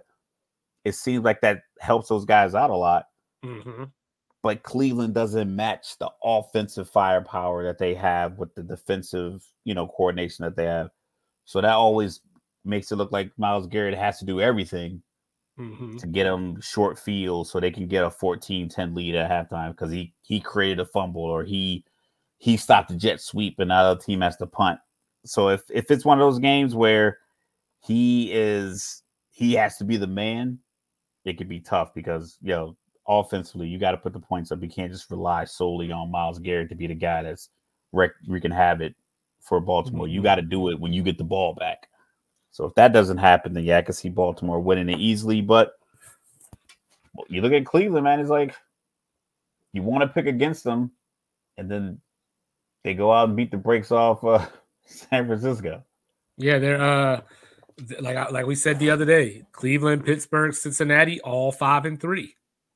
You know, Baltimore seven and two. So you know, if Cleveland wins this game, you know, we talked about we picked Pittsburgh, we picked Cincinnati that division is going to be in a lockjaw, you know. So uh, Tennessee looks like they have given the keys to Will Levis. Uh, he's officially I like it. starter. I like it. I like you it. know, he's he's played well. You know, definitely better than I would have thought that he would have played. Um, so, I like it because it's definitive. I like it because it was a decision made clearly. Like this, we're gonna do this, and you got to run with it. It also buys Vrabel another year. Yeah, that too. All right, pop quiz. This year and next year. Pop quiz. Who's the worst pass defense in the league? Uh, I thought it was the Chargers, but I think they might have improved over the last couple of weeks. was Denver. That changed. I'm assuming this is where this conversation I'm going to go with Tampa Bay. Well, sort of. The answer is still the Chargers. The Tampa is 31st. so yeah, so uh so this isn't going to be so Will Levis had an okay game, but he was playing against Pittsburgh. You know, so you expect that Thursday night football at Pittsburgh. You know, he had a great game against Atlanta. He had a great game against Atlanta. He's going to have a great game against Tampa Bay, I believe. Tampa Bay still can't run the ball. They try now. They didn't try before. Now they tried, but they just can't do it. So I don't know how you can't write that has that's that has to be scheme because it can't be talent. It has to be like the scheme. Like you're just not Oh yeah, blocking, it's got to be scheme because Byron Leftwich ain't there no more. Your blocking just doesn't match your play call. Like, oh, we're gonna run this kind of run, but you don't have. Well, their, well, their offensive coordinator is a first time offensive coordinator too. You know, so that that matters. You know, but uh I'm going with Tennessee in this game. I picked Tennessee as well. I mean, like I said, I like Baker Mayfield. I like his moxie. Mm-hmm. I just I just think he's on a team that's in shambles. I think they leveraged their they leveraged the potential bad years to have Tom Brady there for the three good years. And it worked out because they got a chip out of it. Ooh, Anthony but, Colandrea might be about to take Tony Muskett's job. You know, uh Virginia's back in the red zone. Um, you know, Sunday is normally a day for prayer. you know, people go to church and, you know, worship and all that. So it might be time to pray for one Trevor Lawrence because the 49ers have had a week to digest this three game losing streak. You know, Brock Purdy has had a week to get over whatever headaches he had, you know, because something was obviously wrong with him against yeah. Cincinnati. Um, you gave Shanahan a week to game plan for you. You know, so I like San Francisco in this game, but something that I thought was interesting. So, of course, the 49ers have lost their last three games. Correct. They haven't won a game since October 8th. Jacksonville hasn't lost since the month of September. So you know, this is one of those things. You know, Jacksonville's wins have been fool's gold because yeah. we could talk about stats and game and impact and game management. I know that, that was a big knock on Brock Purdy. Is like, oh, he's a game manager. If you rely on him, they have to throw you to victory. Yada yada yada. Trevor Lawrence still has nine touchdown passes mm-hmm. in nine games mm-hmm. in a passing league. When mm-hmm. he is a he's not he's not a game manager quarterback. He's a yeah, he got weapons big body quarterback with weapons, multiple weapons. Ridley, Kirk, Ingram, Zay Jones, ETN, Doug Pederson is the head coach. So he has the framework for a a high powered offense. It just has I think it might have been a situation. Maybe they're just he's just playing smart. And he's like, hey, you know what, we can run the ball, whatever the case may be. But with that being said, he still only has nine touchdowns. So the whole game management moniker that we've kind of attached to the hip of Brock Purdy can be applied to a lot of these other quarterbacks. San Francisco, I think they'll win this game. I don't want to say they win it easily. Um, I just haven't seen a game where Trevor had to throw it 40, 42 times, 45 times, mm-hmm. and have to go for 300 yards and a few touchdowns. Like he hasn't had that game. And it's not like they've been playing terrible opponents you know, they played Atlanta, they played Buffalo, they you know, they played some good games. Mm-hmm. They played a couple overseas, and I, I think that kind of jump started them. You but know, it's crazy. Can be one of those games where it might be a situation where you can be down 14-0 rather quickly. Mm-hmm. Like, yeah, it's just I don't I don't know. Like, I just think that Jacksonville is just in the wrong wrong place at the wrong time. San Francisco, like I would have probably picked San Francisco no matter who they were playing this week you know, just on some they had to buy, they got it to you know, they're going to get it back together now and you know, um yeah. So I got San Francisco. Uh, then you mm-hmm. got then you got another potential game of the week. You got Detroit playing against the Chargers. And the last time Detroit all the way. I do too. Last time we saw Detroit, they were getting embarrassed by Baltimore. Coming off the bye, you know, Chargers come they're at home, but you know, short week. They were, you know, Monday night football, but they were at home too. So like yeah, you know, win. I think Detroit got to win after that. Did they? Yeah, I think I they got to win Detroit was that. On bye. I thought Detroit was on bye last week. They got to win. I'm trying to think because I watched it. Wasn't Pittsburgh. Who was Let's it? See, I'm gonna look this up real quick. Was uh, it the Bears? See. Yeah, so they were on bye last week. And what then... was their game before? Was it the Bears? Oh, it was the Monday Night Football game against the Raiders. Yeah, that's uh, what yeah, it was. The Raiders game. Yeah, I forgot about that. Um, Yeah, so so Detroit, you know, coming off the bye week, you know, um, Detroit's just different this year. You know, I you know, Jared Goff, you know, my MVP, you know, has been, you know, of course the Baltimore game, you know, notwithstanding, but but you know, but uh the Chargers, they're just too topsy turvy, you know, up and down, week to week. You never know what you're going to get. Life is like a box of chocolates, Jenny. you know, like you just yeah. never know what you're going to get from the Chargers. So, you know, I'm going with Detroit. Um, I think it's going to be a shootout. You know, like I think it'll it'll look like. I think it'll be score wise. I think the score. The Chargers don't score a lot of points. Ever since Justin Herbert's first year, where he kind of came out of nowhere and threw like over thirty touchdowns, it's been going down every year. And I think last year, I think he was like twenty five touchdowns, eleven picks. Mm-hmm.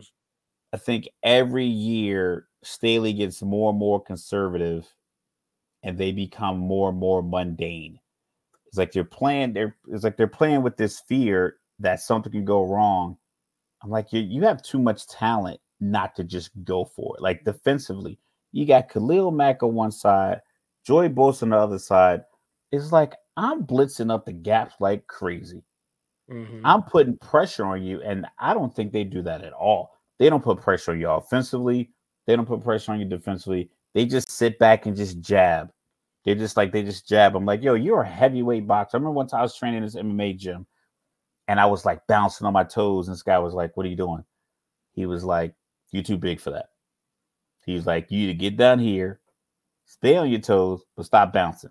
He's like, that's not what you need to do. He's like, you see all these shoulders? He's like, you need to duck behind these shoulders and just throw bombs from here. He's like, you don't need to be bouncing like these other little guys. I think the Chargers do that. They they operate like they have a young team.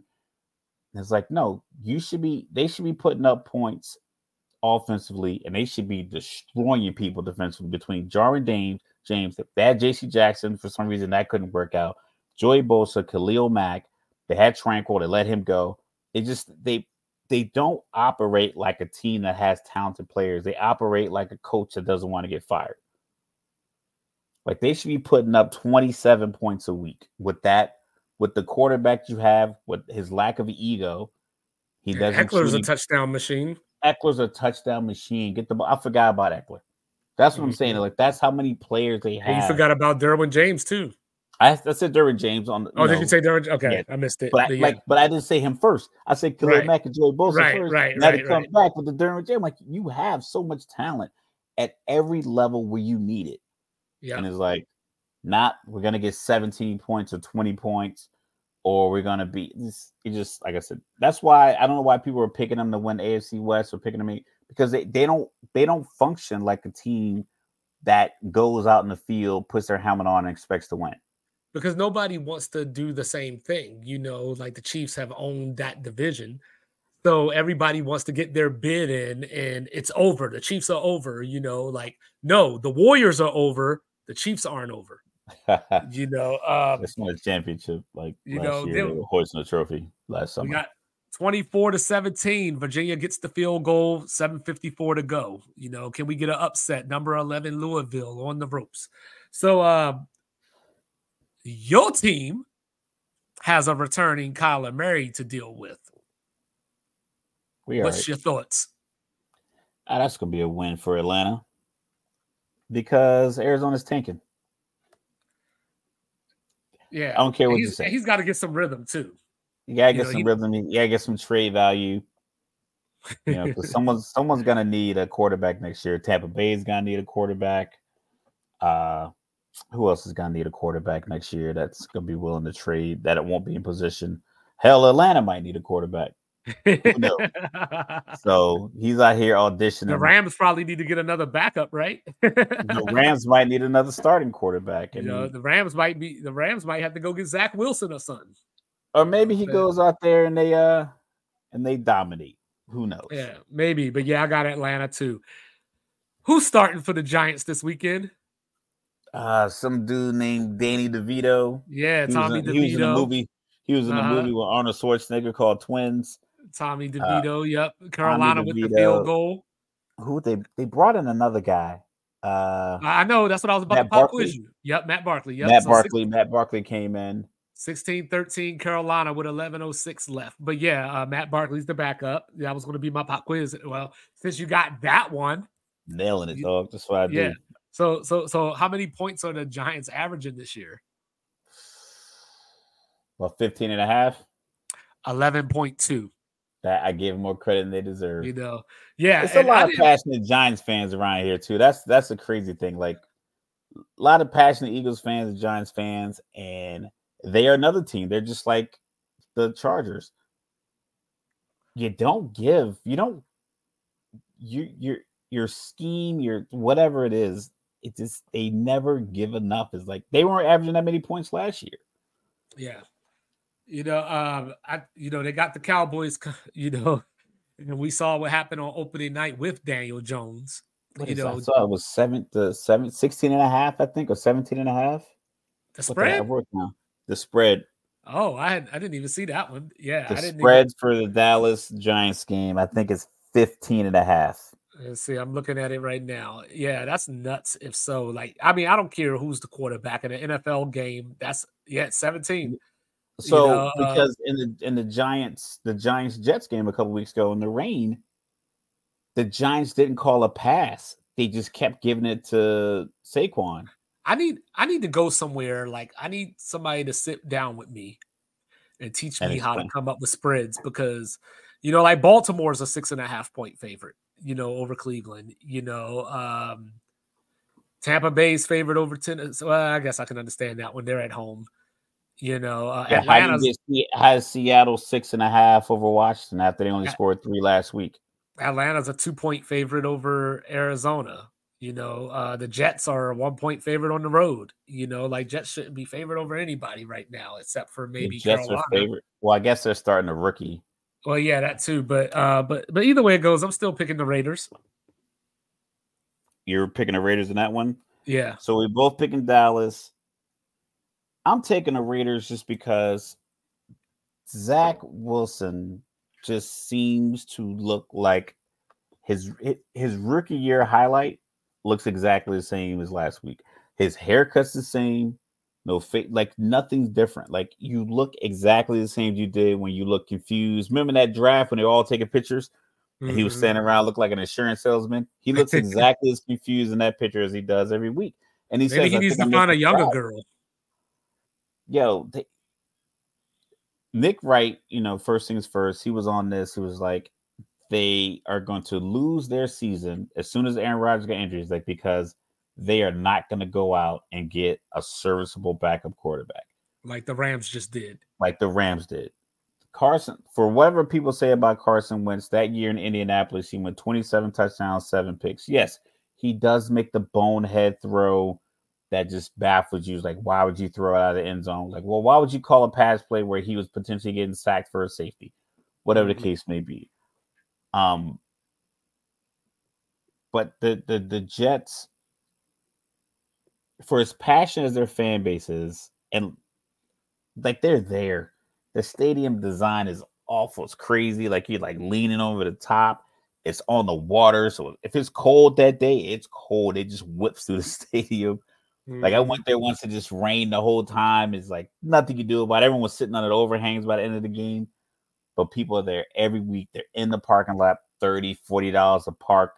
I mean, people are there. They're tailgating, and then you you send out a guy who is ill prepared, ill equipped to do the job that you want him to do for a team that has talent.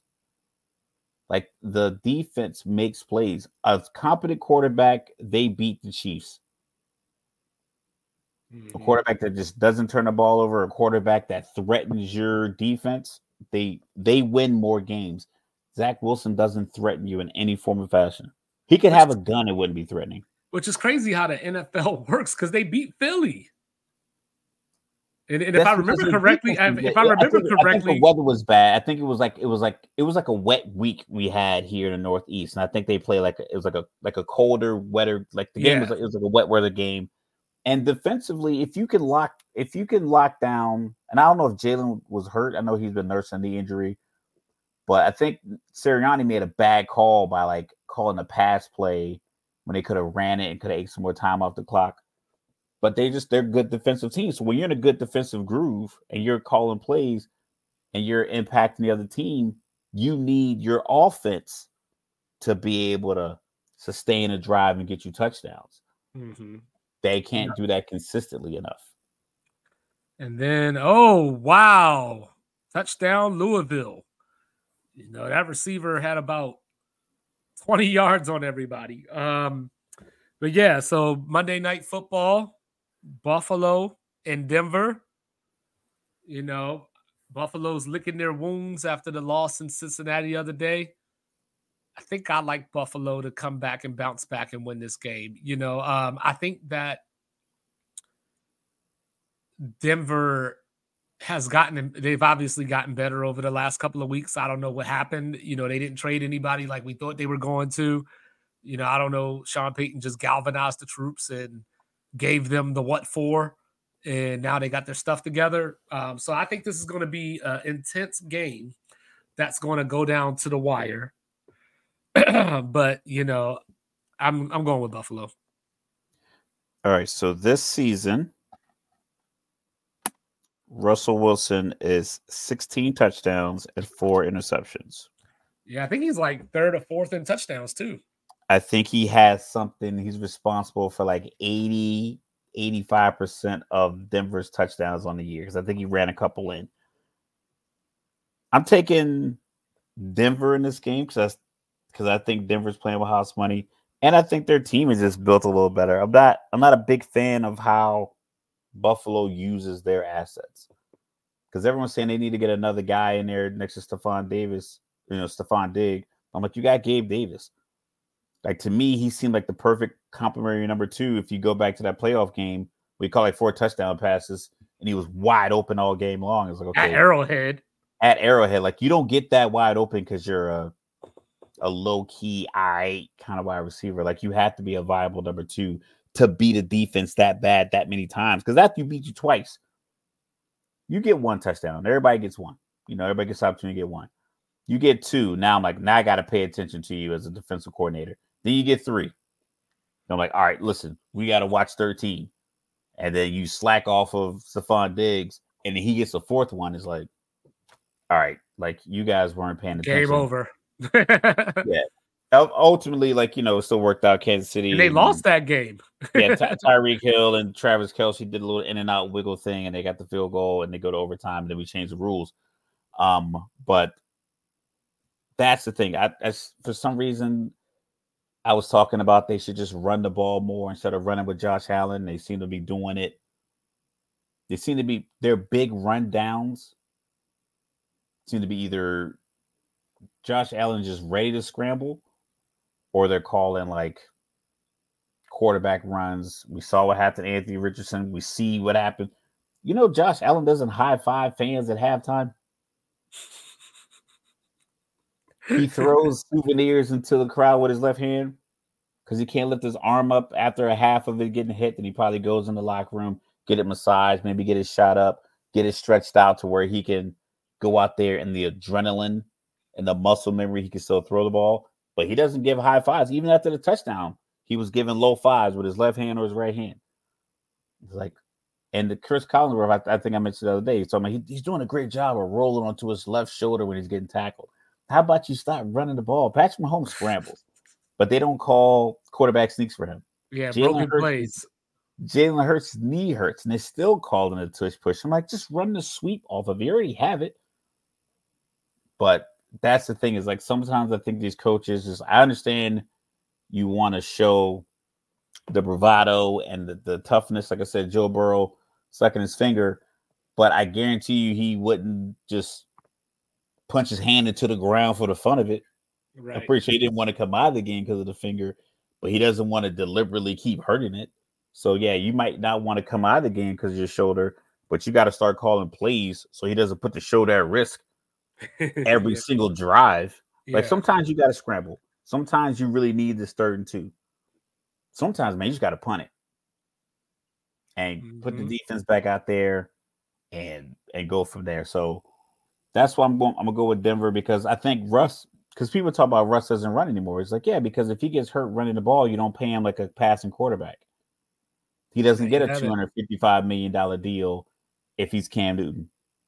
Cam Newton doesn't run. If Cam Newton would have stopped running the ball after he won MVP and focused solely on being a passer who scrambled versus a running quarterback, he probably would have got one of these two hundred million dollar deals. But instead, he was getting hit and getting rocked and was con- uh, constantly nursing something to the point where we could bring you back a week early, but you might get hurt again. And that pushing you down the road, then the owner's like, why am I going to pay a guy that I got to sit for five weeks every right. year? Makes sense to me. Yeah. You know, so, you know, obviously football is heading into the playoff swing. You know, we're hitting week 10 in the NFL, week 11 in college, but basketball is back. You know, the NBA is here. Uh, so um, I didn't get eyes on it because I was watching both of these football games. How did the Bucks lose that game? Uh, they just gave up some threes. It, it was a back and forth game. They were down early like uh, when I turned the game on, I think there was like 30 to 13 or something around those 30 to 18, 30 to 13, something like that. Then played out, I watched some TV, went down, got my food, whatever, for the get ready for the podcast. Halftime, 66 to 60.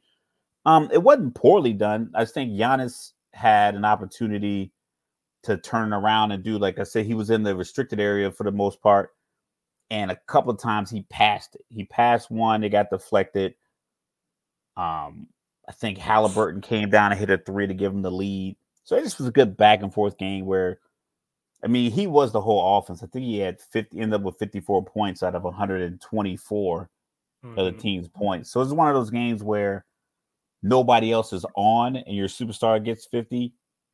A lot of those games you lose. You can ask Devin Booker when he dropped 70. Um, Kobe is 81. They needed every bit of those 81 because mm-hmm. I think they mm-hmm. only won by like eight or nine. Yeah, they were down like 15 when he took over. Yeah, so those kind of games. But uh, like I said, for the most part, it's impactful game. I like it. This real quick for you. Who's playing in the Mexico City game right now? Atlanta and Orlando. Okay. Did they advertise that enough, or you just know it because we're doing this podcast? I know it because I just looked at the score a couple of minutes ago this is the, this is the prime time NBA game on. It should have been this type of stuff that should have been popping up on my social media, like the random NBA videos you get. This this is the kind of stuff you need that should be popping up on my social media. Carolina with the fourth down conversion at their own twelve or so. they yeah, might have been a little further. They might have been a little further than that. You know, not uh, nineteen. Oh, and they're yeah, throwing it. Uh, yeah, they Ooh, that was close. It, yeah, it was just inches. It was just inches. Play call. It's fourth you and know, inches. Five minutes left, and you call a rollout.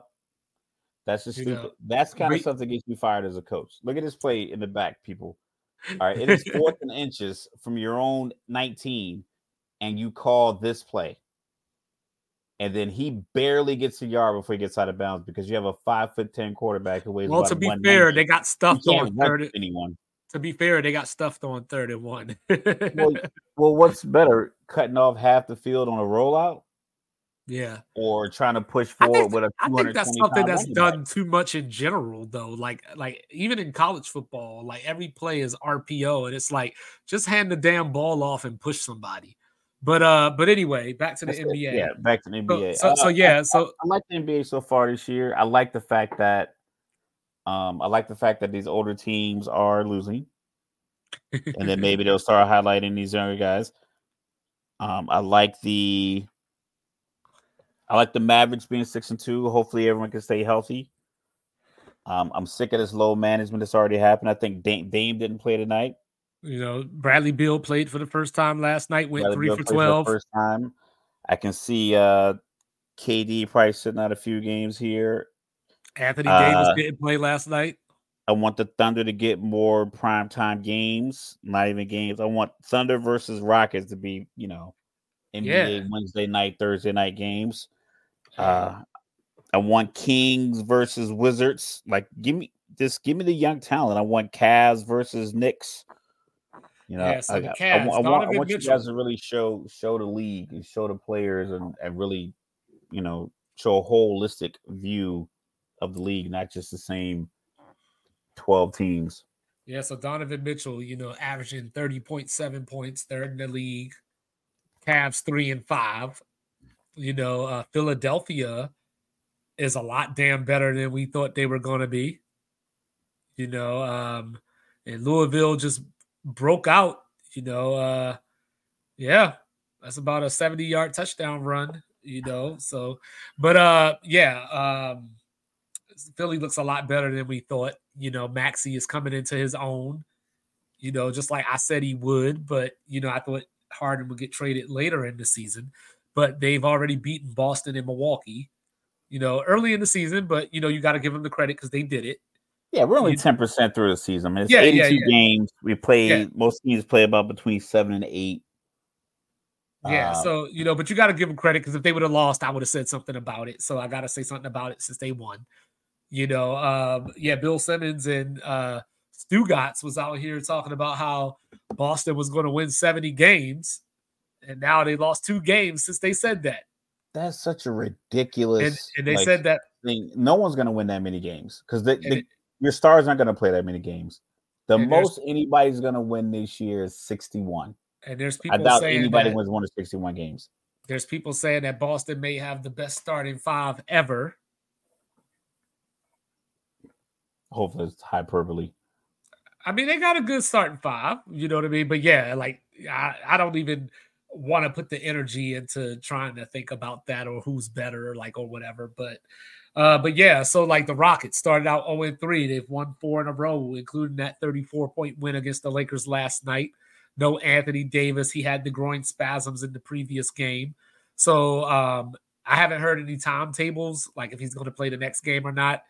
But this is what we fear every year is that Anthony Davis is going to go down and LeBron is going to have to play He Man. And because the Lakers still can't function when he's not on the floor. Not at all. And The Louisville team- made the, their, their team is just as poorly built as it was two years ago.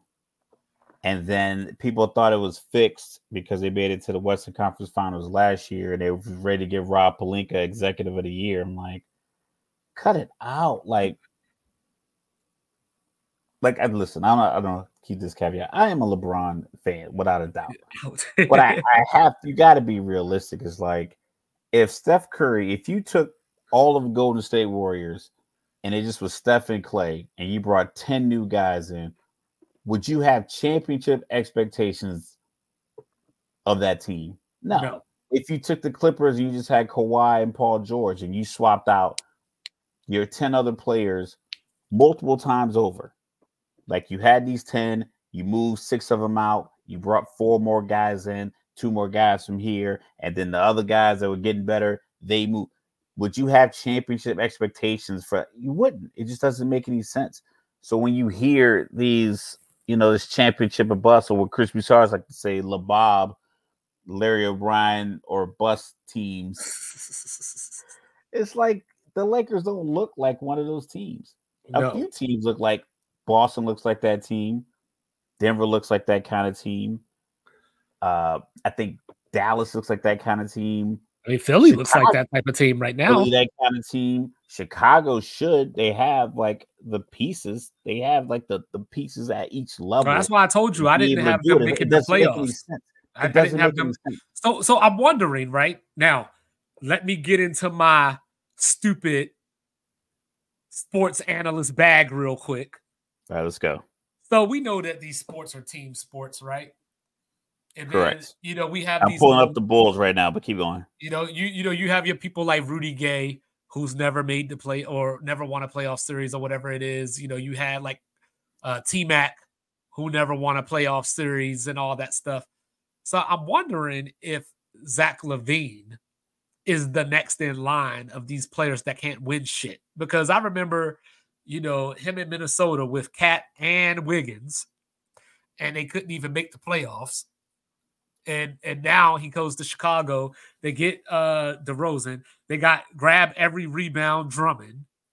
you know, and they're three and five, I believe, right now. You know, Correct. they uh, you know, they went and got Caruso for some reason, you know, a couple years ago. Obviously, Lonzo Ball, you know, that whole story, you know, yeah. they haven't they haven't quite recovered from. But that shouldn't derail your entire train. No, it shouldn't. You still got DeMar DeRozan, you know, uh, Mr. Mid Range legend. You know, I just don't understand. You know, Coby you White. point, you have Coby White at point guard.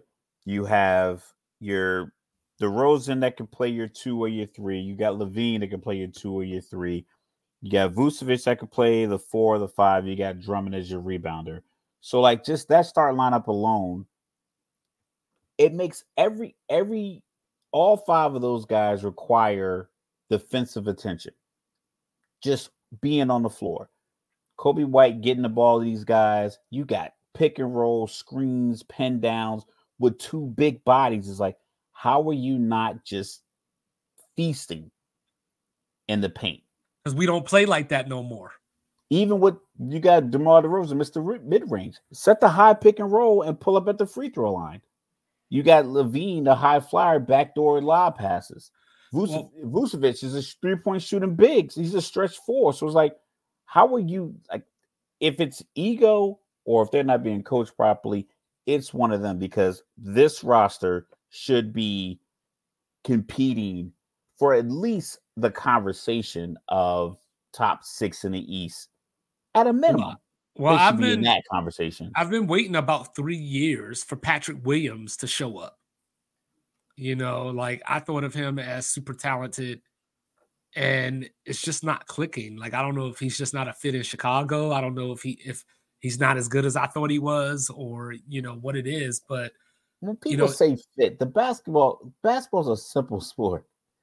It is rebound, defend, take and make open shots. How do you create open shots? Well, I got these bigs that can run off screens. I got this big, I can funnel the ball to the post. I can set this back screen to get this guy an open three point look. I can beat my guy off the dribble. Like there's simple ways to get you points. I get that the defense can adjust to that, but you also counter it with but it, you have to be a cohesive. Yeah, but you got to play it's, defense it's too. Clear that it's clear that they're not a cohesive group. But you got to play defense too, and you know LaVine's not a good defender. Drummond's not a good defender. You know Vucevic isn't a good defender. You have like I mean you're seven feet tall. The basketball court's only like was it? What's the basketball court from forty? I think it's ninety eight feet. Well, I, I think it's 98 feet, long, long, Yeah. And then the corner three is 20 and a half feet. I want to say it's like 55, maybe. No, that's nah, no, that's, no, that's the football the, field. Yeah, if you go from the rim to the corner, it's only a 20 foot three. That's the shortest three. That's the shortest three pointer. So if you factor in, it's maybe two feet. So you got two feet from the three point line, 20. So about 44 to 45 feet wide. It is 94 by 50. 94 by 50. Okay you can't defend that with five people who are six foot seven and taller. and no, like, can't. If a guy wants to shoot 30 foot threes, let him shoot it. But like anywhere near the line, you should be able to defend. Yeah, like that, know, that's I, an effort. That's an effort thing. That's a coaching thing. Just size and effort is a should be enough. Ooh, and from 59, it's short. Carolina missed the field goal. 135 left to go. Looks like Chicago is going to potentially get out of here with the win if they don't do something stupid. Um, yeah, I think that um, teams like Chicago are just frustrating because, like, I don't like to believe in curses and stuff, but like, is there like a MJ curse or something that we don't know about? Like, it just doesn't make sense to me. Like, you know, uh, but Memphis, you know, has only won one game. You know, we talked about Ja Morant's 25 game suspension. We talked about can they go, you know, 16 and 9? Can they go 17 and 8? The answer to that question is no. No, no, they can't. No. I'm I'm upset with the N- NBA PA for not appealing that. I agree. They folded under the pressure, or they folded like, under the public pressure for what? I'm like, I don't care. I don't care what y'all think in the public. The, pu- the court I'm of public opinion take court of public opinion never has never sentenced anybody. It has never sentenced anybody.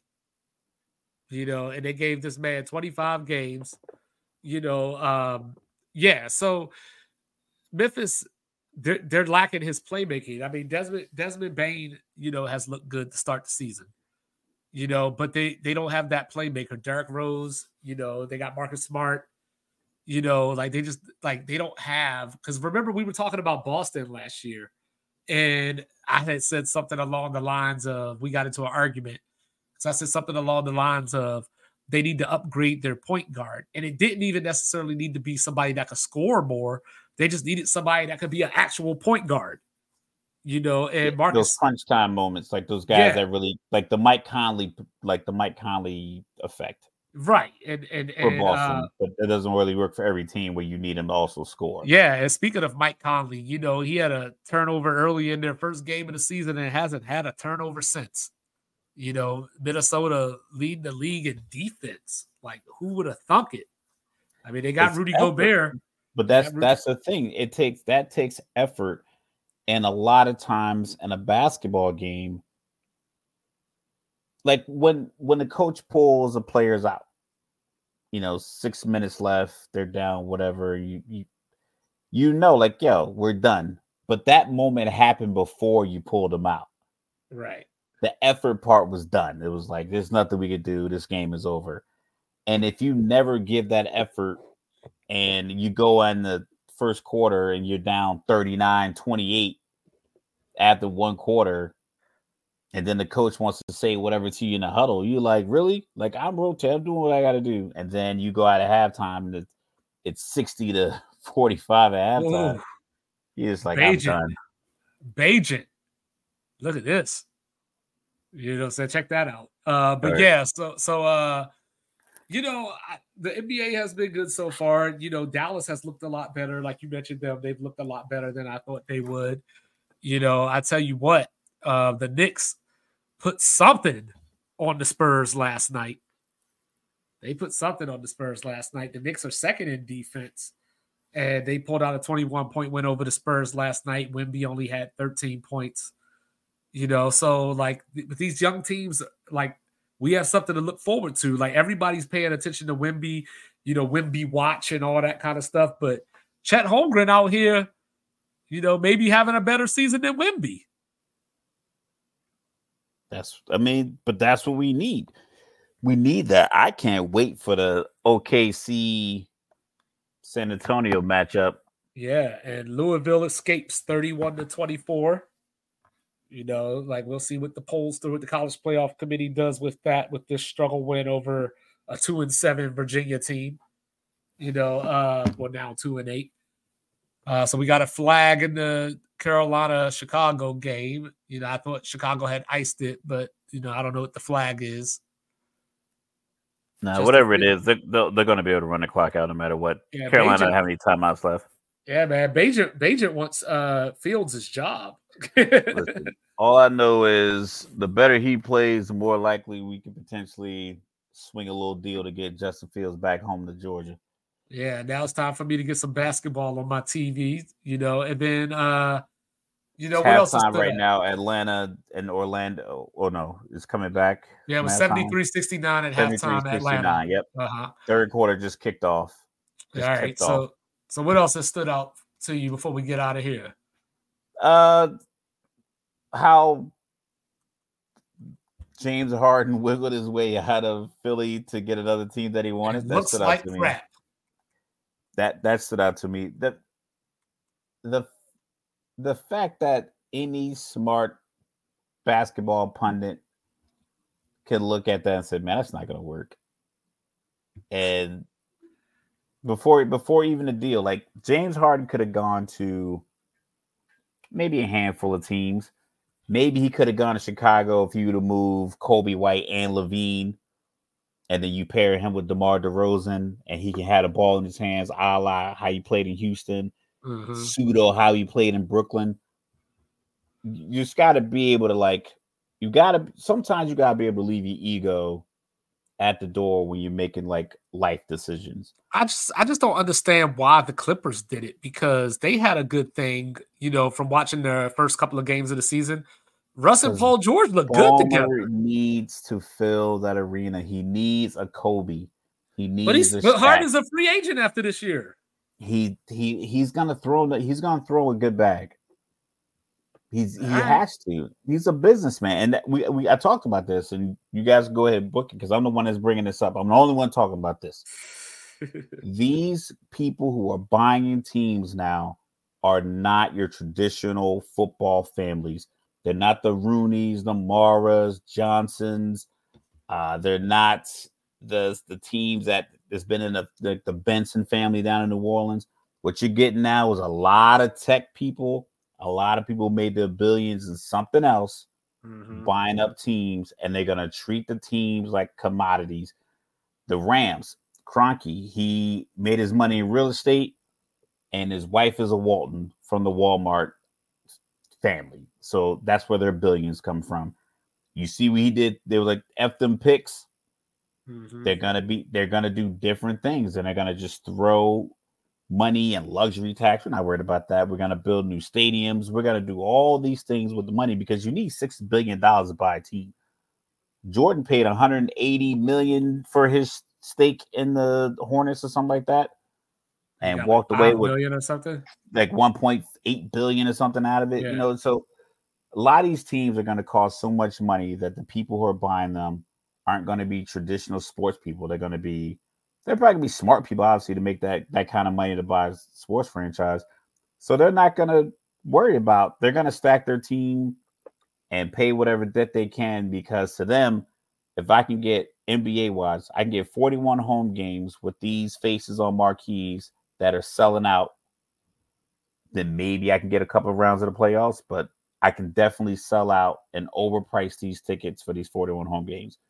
Lakers tickets are probably so ridiculous. You could probably get a better viewing and a game Milwaukee versus Indiana than the Clippers versus the Lakers, but it's going to cost you probably seven times more to right. see the Lakers Clippers versus Milwaukee Indiana, and I think that's going to be the driving force for these purchases and these teams and these con- these coaches contracts and things of that nature.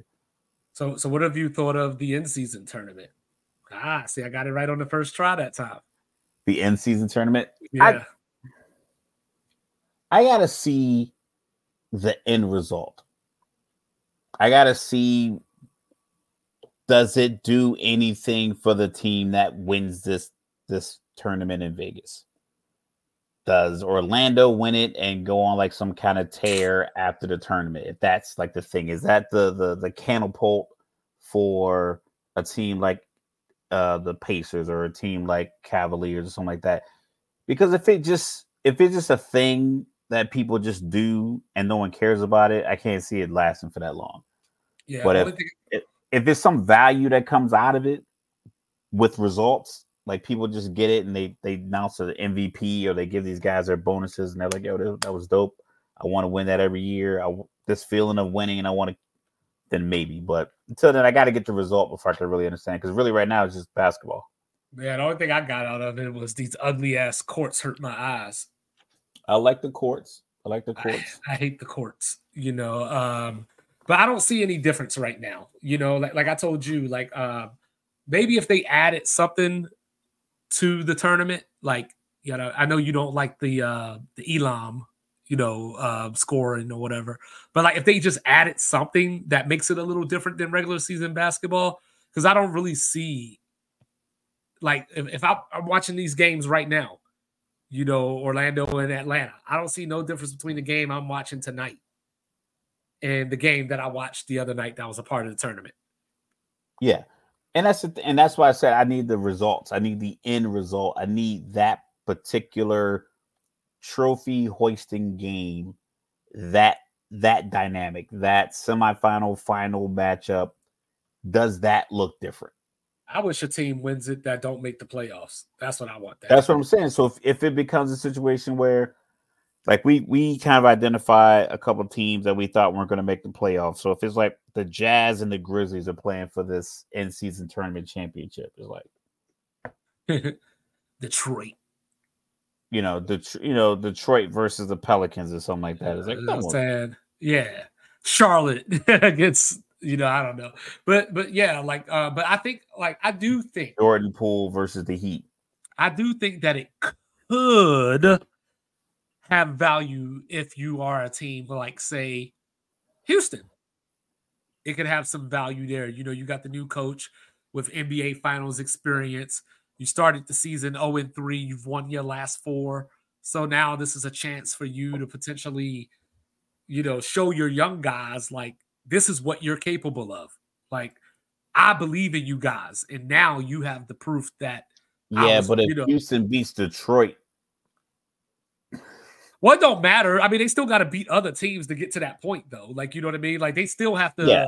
run through like Denver, maybe, or like, you know, they still have to beat maybe Golden State or Sacramento or somebody like that to. that's what I'm To get to saying. Like I can't really I can't really project it because it just it seems a bit I know it's organized, but it still feels a bit random and a little chaotic and it doesn't flow. It's not like the World Cup. I know if I broke it down and watched every single piece, and was like, oh, this is this group. And if they Right. but like I don't really because in, in the in the Florida regular season, I'm more concerned with the fact that these teams are stacking themselves up and they're three and five after eight games, right.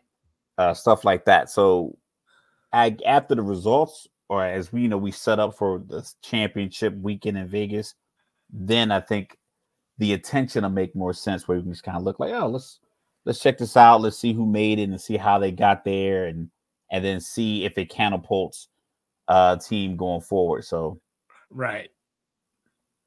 So so yeah, that's where like I am, you know, not not necessarily waiting to the end result, but like I want to see I guess once we get out of pool play, like once we get to the actual semi or dope, if- quarterfinals. if it's dope, I want it to work. Like if it if it like I said, if it comes off and it's like, yo, this is it's not a bad idea. It's not a No, I bad want it I want it to work because I like I want it to basketball, but you know But like I I said, I I- felt the same way about the play-in. I was like, I didn't like the play-in until I got a year's worth of data, yeah. and then I thought about it after that. But it took Yeah, the- it the took that has first been- year. The play-in has been to get it. entertaining. The the play-in has been entertaining. It's still not my thing. You know, like that game last year, we had the uh, uh, what was it? Uh, Minnesota and the Lakers. You know, Yeah, went to overtime. When, yeah, I was just about to say that. Yeah, that they went to overtime. It was exciting. Um, OKC was exciting. You know, to see in the play-in. You know, for the first time and everything, like the young team. Let's see what they look like. You know, in a, I guess pressure. Miami, Miami being in the play-in and then making it to the finals. I think. Yeah, but I still don't like it because I mean I feel like if I remember correctly, without looking at the standings, Miami would have been in the playoffs anyway. So either way, they would have just been an eight seed that made it to the finals. yeah, but like- it's different like- when like they're play-in- playing eight. seed. No, it's not. You know, just like just like March Madness, right? Uh, they got the the first four. And I don't know, like we- the first four. I don't like it either. But we had teams like VCU, you know, win the first four game, go to the final four. You know, we've seen things like that happen. You know, or I don't like I don't like when I don't well, I don't like the first four just because they always put schools, the small schools that already won their conference in that game.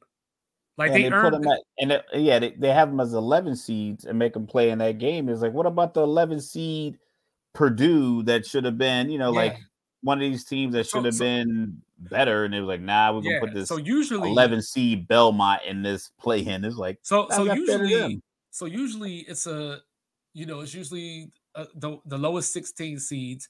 Usually there's a HBCU involved.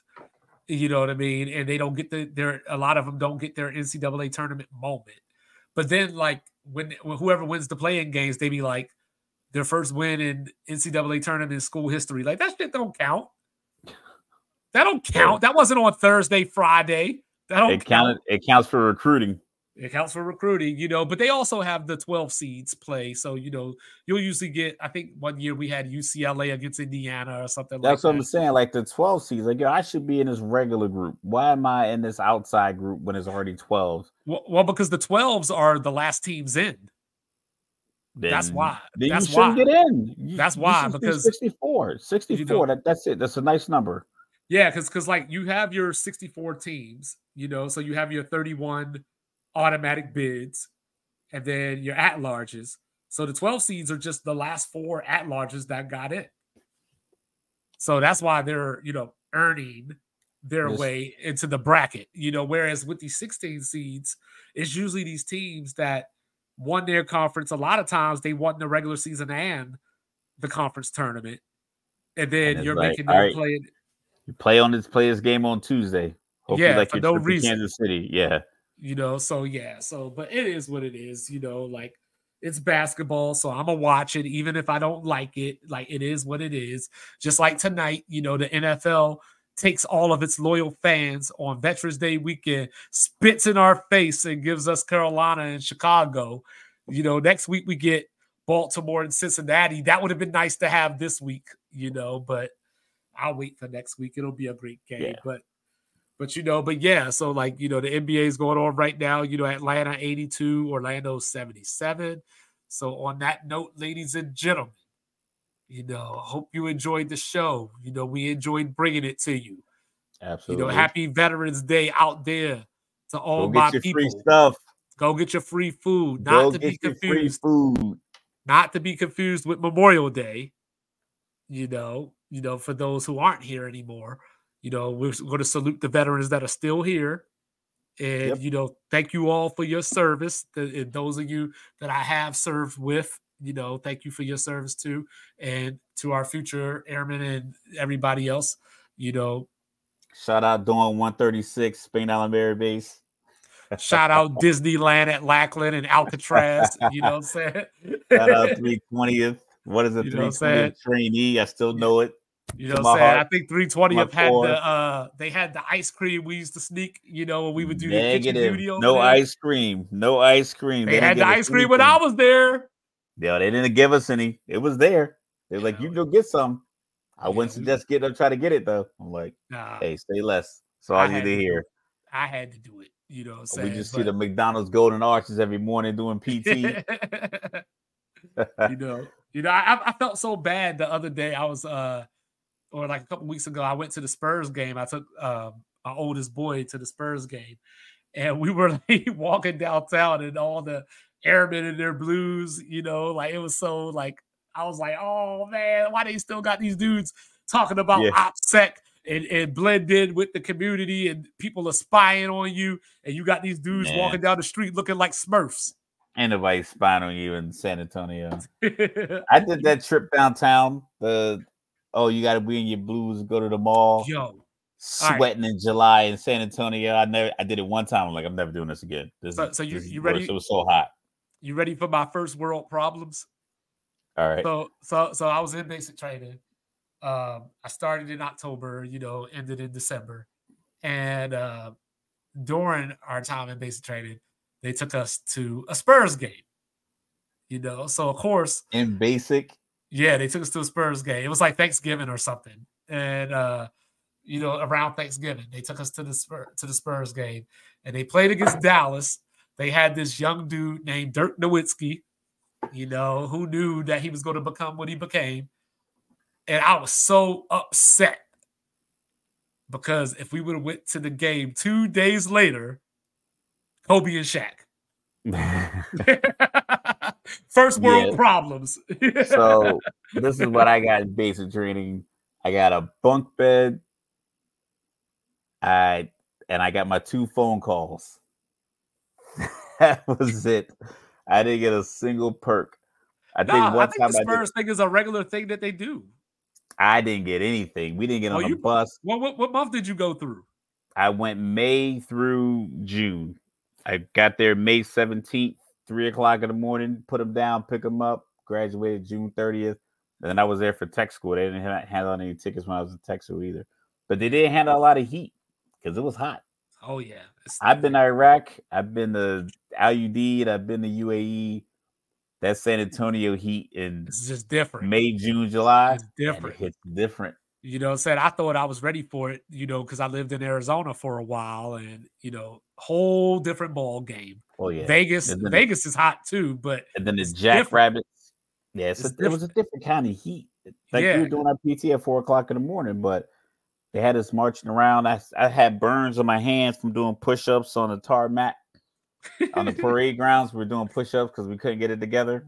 Yeah. I remember those days, man. So shout out all the veterans. I know everybody has their stories. Everybody has their basic training stories. The guy who sucked, the guy that was great, this scandal, that scandal, what rule you got away with. We all have them when we sit around. You sit around with enough military people, man, you hear some of the greatest stories in the history of your existence. You think Martin Scorsese writes great movies? Sit around with like two vets. Give me a give me a 1975 basic training vet, man. They tell you the greatest stories. Like I had some my supervisors with some old heads. Like I got my first base in 2001. So these guys came in in 73, 71. I had I had a you know a supervisor ready to retire. He was like, man, we would smoke weed and get an LLC. I was like, what? He was like, yeah, we would just get a little paper. My dad was like, yeah, that happened all the time. He was like, if you had it in your hand when the when the drill sergeant came around, you just had to eat it. Now they So try if to we pass, if we pass, he's like, if you're passing around and somebody was coming and you had it in your hand, you couldn't throw it on the ground. Now they try to end your life and be like, you ain't getting no job. You know what I'm saying? you. He was like, man, we just put put the J in your mouth and eat it and swallow it. That's the Oh, sacrifice you had to make to be part of the circle. You want to be in a cipher, you might have to hot potato this joint down. All right. Yeah, Yeah. On that note, shout out to all the veterans. America. We'll be back next week. Enjoy your weekend. Enjoy your football. God bless. Happy Veterans Day. Peace.